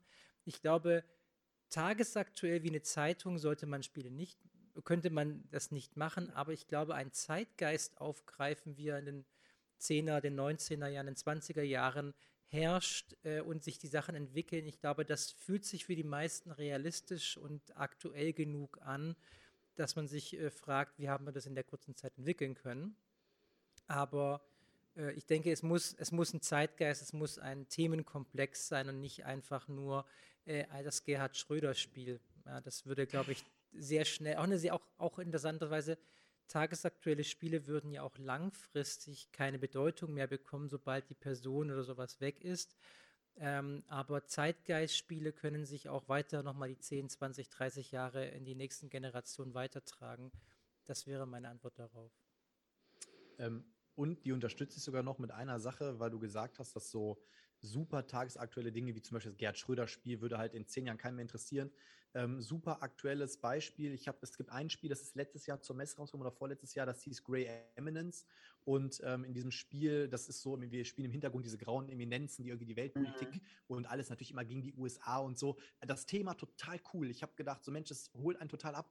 Mal abgesehen davon, dass das Spiel nicht cool war, aber ähm, du hast halt auch dann so Tweetkarten und das sind immer ähm, bekannte Tweets von Donald Trump die sind vielleicht im ersten Moment, wenn du die liest und wenn du das verfolgt hast, witzig, aber selbst für jemanden wie mich, den Donald Trump gar nicht interessiert hat, Donald Trump, ich habe mich damit, der Typ hätte für mich auch nicht existieren können, wäre das Rede gewesen.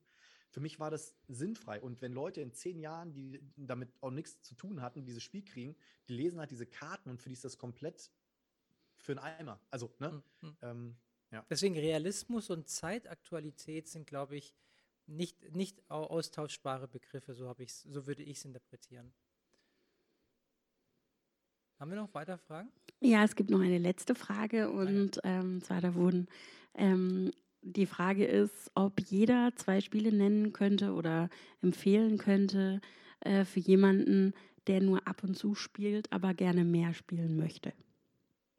Das ist die letzte Frage. Genau, ja. Das heißt, jeder kann darauf antworten. Ja, das ist ja cool. Und das, ist eine perfekt, schöne Frage. das perfekte Ende. ich guck mal. also ich fange an, weil dann bin ich raus und ist, dann geht das Schlusswort nicht an mich. Äh, doch, muss das Schlusswort an mich gehen? Ja, wahrscheinlich mhm. schon, gell? Gut, dann mache ich am Ende, dann fangen wir mit, äh, wer von euch hat denn, hat denn schon zwei Titel im, im Kopf? Sandra, du siehst so aus, als wenn du ja, schon Also ich, ich würde, was ich immer sehr gerne nehme als ähm, Gateway-Spiel, nennen wir das übrigens bei uns.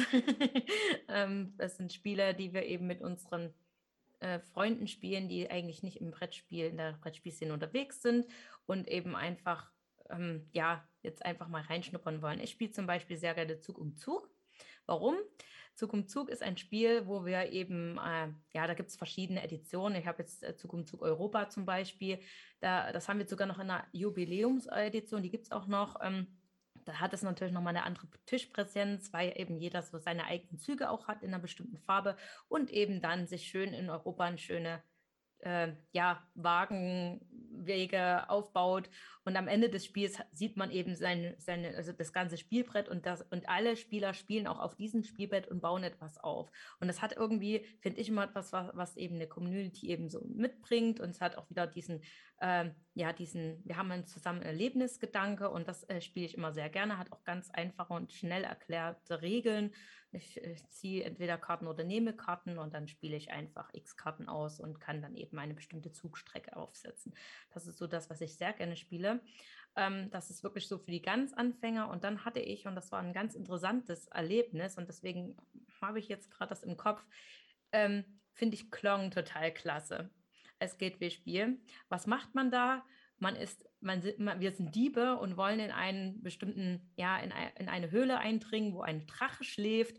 Und der Drache, da, der weckt immer mehr auf, weil wir immer mehr Geräusche machen. Das ist, ist auch ein Deckbilderspiel, aber wir machen Geräusche und ähm, er wird immer mehr erzürnt. Und ähm, ja, das Ziel des Spiels ist, gehe ich so weit in den, gehe ich so tief in die Höhle oder nicht?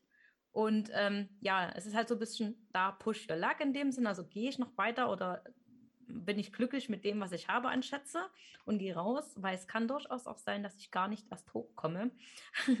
und ich habe das eben mit sehr vielen gespielt und die haben sich das alle, wirklich, wirklich, deswegen kommt mir dieses, dieser Gedanke gleich raus, danach gekauft. Und das mhm. ist eine, wirklich ein Spiel, was A, nicht ganz billig ist und B, auch ein bisschen nischig. Und ähm, weil wir das Thema gerade hatten, Geek, ne? Von daher, das sind so die zwei Spiele, wo ich sage, das spiele ich immer gerne mit, mit neuen Leuten, die frisch ins Hobby kommen.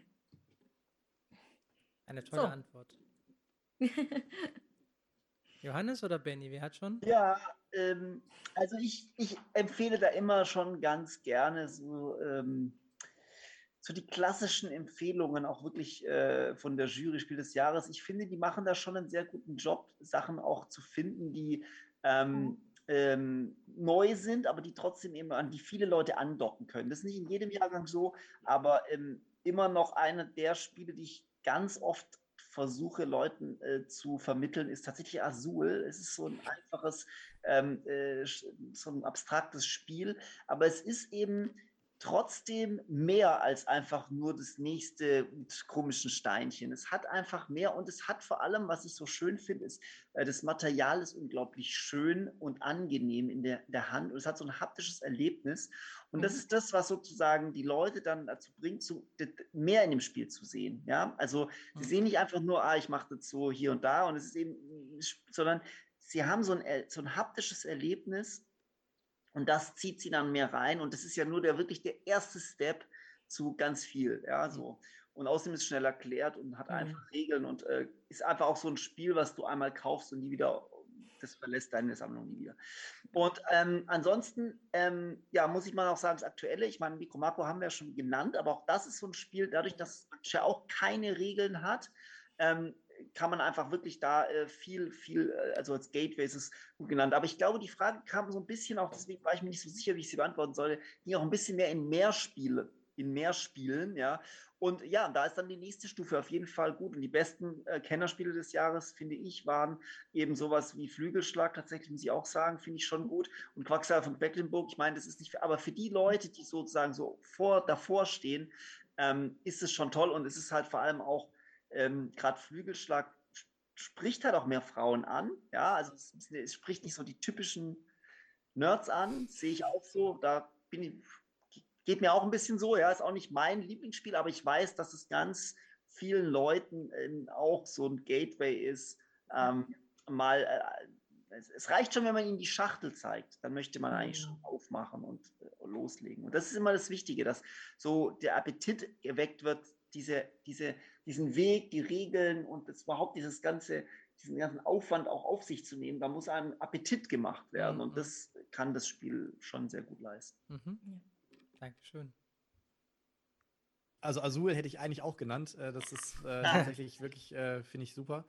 Ähm, also ich finde so eine Frage immer super schwierig. Ist es auch. Denn Ja. äh, hier geht es, also ich als alter äh, Vertriebler würde dann immer erstmal so eine Bedarfsanalyse machen. Erstmal gucken, äh, was, Ja. was für Thematiken findest du überhaupt cool? Willst du äh, irgendwie ein Abenteuer erleben oder willst du irgendwie was Strategisches machen? Oder also ich finde, dann, das ist immer schwer zu beantworten. Ähm, deswegen ist ganz cool, dass ihr jetzt unterschiedliche Spiele genannt habt, denn da deckt man natürlich viel ab. Ne? Also ne, Azul, das abstrakte Legespiel, sage ich mal. Ne? Ähm, aber wichtig ist erstmal zu wissen, was, was spielst du als Mensch eigentlich gerne? Also ich kann mir jetzt natürlich jemandem Azul empfehlen, wenn aber natürlich dann zum Beispiel jemand komplett keinen Bock auf irgendwelche Legespiele hat oder so, dann ist es schon wieder schwierig, obwohl es ein super tolles Spiel ist, aber das musst du diesen Leuten erstmal vermitteln. Ne? Ähm, was ich einfach jetzt mal in die Runde schmeiße, zum Beispiel, was eigentlich ganz cool ist, gerade das, was ähm, ähm, ähm, Johannes auch gesagt hat, dieses, wenn du jetzt mehr spielen möchtest, ähm, ich glaube, ein super, ich nenne es jetzt mal Brückenspiel, Taverne im Tiefental, weil du Taverne im Tiefental ähm, in der Grund, im Grundding super einfach und dann hast du durch die Module, wird es immer ein bisschen komplexer, ein bisschen komplexer. Ähm, du hast einen ganz guten Wiederspielwert und jetzt mit der neuen Erweiterung, ähm, ich habe es mit der Erweiterung noch nicht gespielt, aber da sagen ja viele, da geht es schon so in die Richtung, so ist es so zwischen Kenner und Experte. Also ähm, ich glaube, da kann man sich zumindest an eine gewisse Komplexität heranwagen. Ähm, das Thema ist meiner Meinung nach auch nicht unbedingt verbraucht. Das ist irgendwie ganz cool illustriert, ähm, die sich da seine, seine Kneipe zusammenbauen mit den kleinen Dingern. Und das ist, glaube ich, ganz cool gemacht. Ähm, und ansonsten muss man halt erstmal gucken, äh, wo die Leute halt Bock drauf haben. Ich finde zum Beispiel, ähm, also für mich selber, ich fand Quacksalber okay, ist bei mir auch wieder ausgezogen, aber ich kann auch verstehen, warum Leute das gerne spielen. Es ist witzig mit dem Bag, man zieht was raus, der Kessel explodiert, ah, super witzig. Ähm, da passiert auch ein bisschen was. Ähm, ansonsten, wie gesagt, ich finde auch, wenn Leute wirklich Bock haben, eine Geschichte zu erleben, dann von mir auch, ich habe es vorhin schon mal genannt, ganz große Empfehlung äh, Robin Hood und ähm, auch Legenden von Andor, obwohl äh, auch Andor natürlich manche Menschen dran stoßen, dass man theoretisch ausrechnen kann. Aber ähm, da- das ist das, was wir vorhin noch hatten, dann macht man sich das Spiel vielleicht auch selber kaputt. Ähm, und ich fand halt einfach, sich einfach darauf einlassen, die Geschichte einfach erleben, gucken, klappt's, klappt's nicht. Wenn es nicht klappt hat, okay, dann haben wir halt Pech gehabt, machen wir es nochmal. Ähm, und dementsprechend finde ich, ähm, ja, wären das so meine äh, Empfehlungen. Perfekt, dann haben wir jetzt alle Antworten gehört. Ich würde tatsächlich Machikoro empfohl, empfehlen, für wenn man einsteigen möchte ins Hobby, weil es ist tatsächlich genau dieses Spiel, bei dem man äh, sehr leicht reinkommt und das Gefühl hat, oh, jetzt hätte ich gerne davon eine längere, größere Variante, wenn man Spaß an sowas hat. Und dann kann man das nochmal spielen oder man kauft sich ein nächstgrößeres, das so quasi ein gutes Einstiegsspiel ist. Und natürlich für Leute, die Spiele überhaupt nicht mögen, die man trotzdem irgendwie ein, einfangen will, ist Codenames, wie ich finde, der perfekte Einstieg. Äh, wobei man dann natürlich mit Brettspiel die Definition nicht hundertprozentig trifft. Ihr wisst, was ich meine. Es ist ein Gesellschaftsspiel.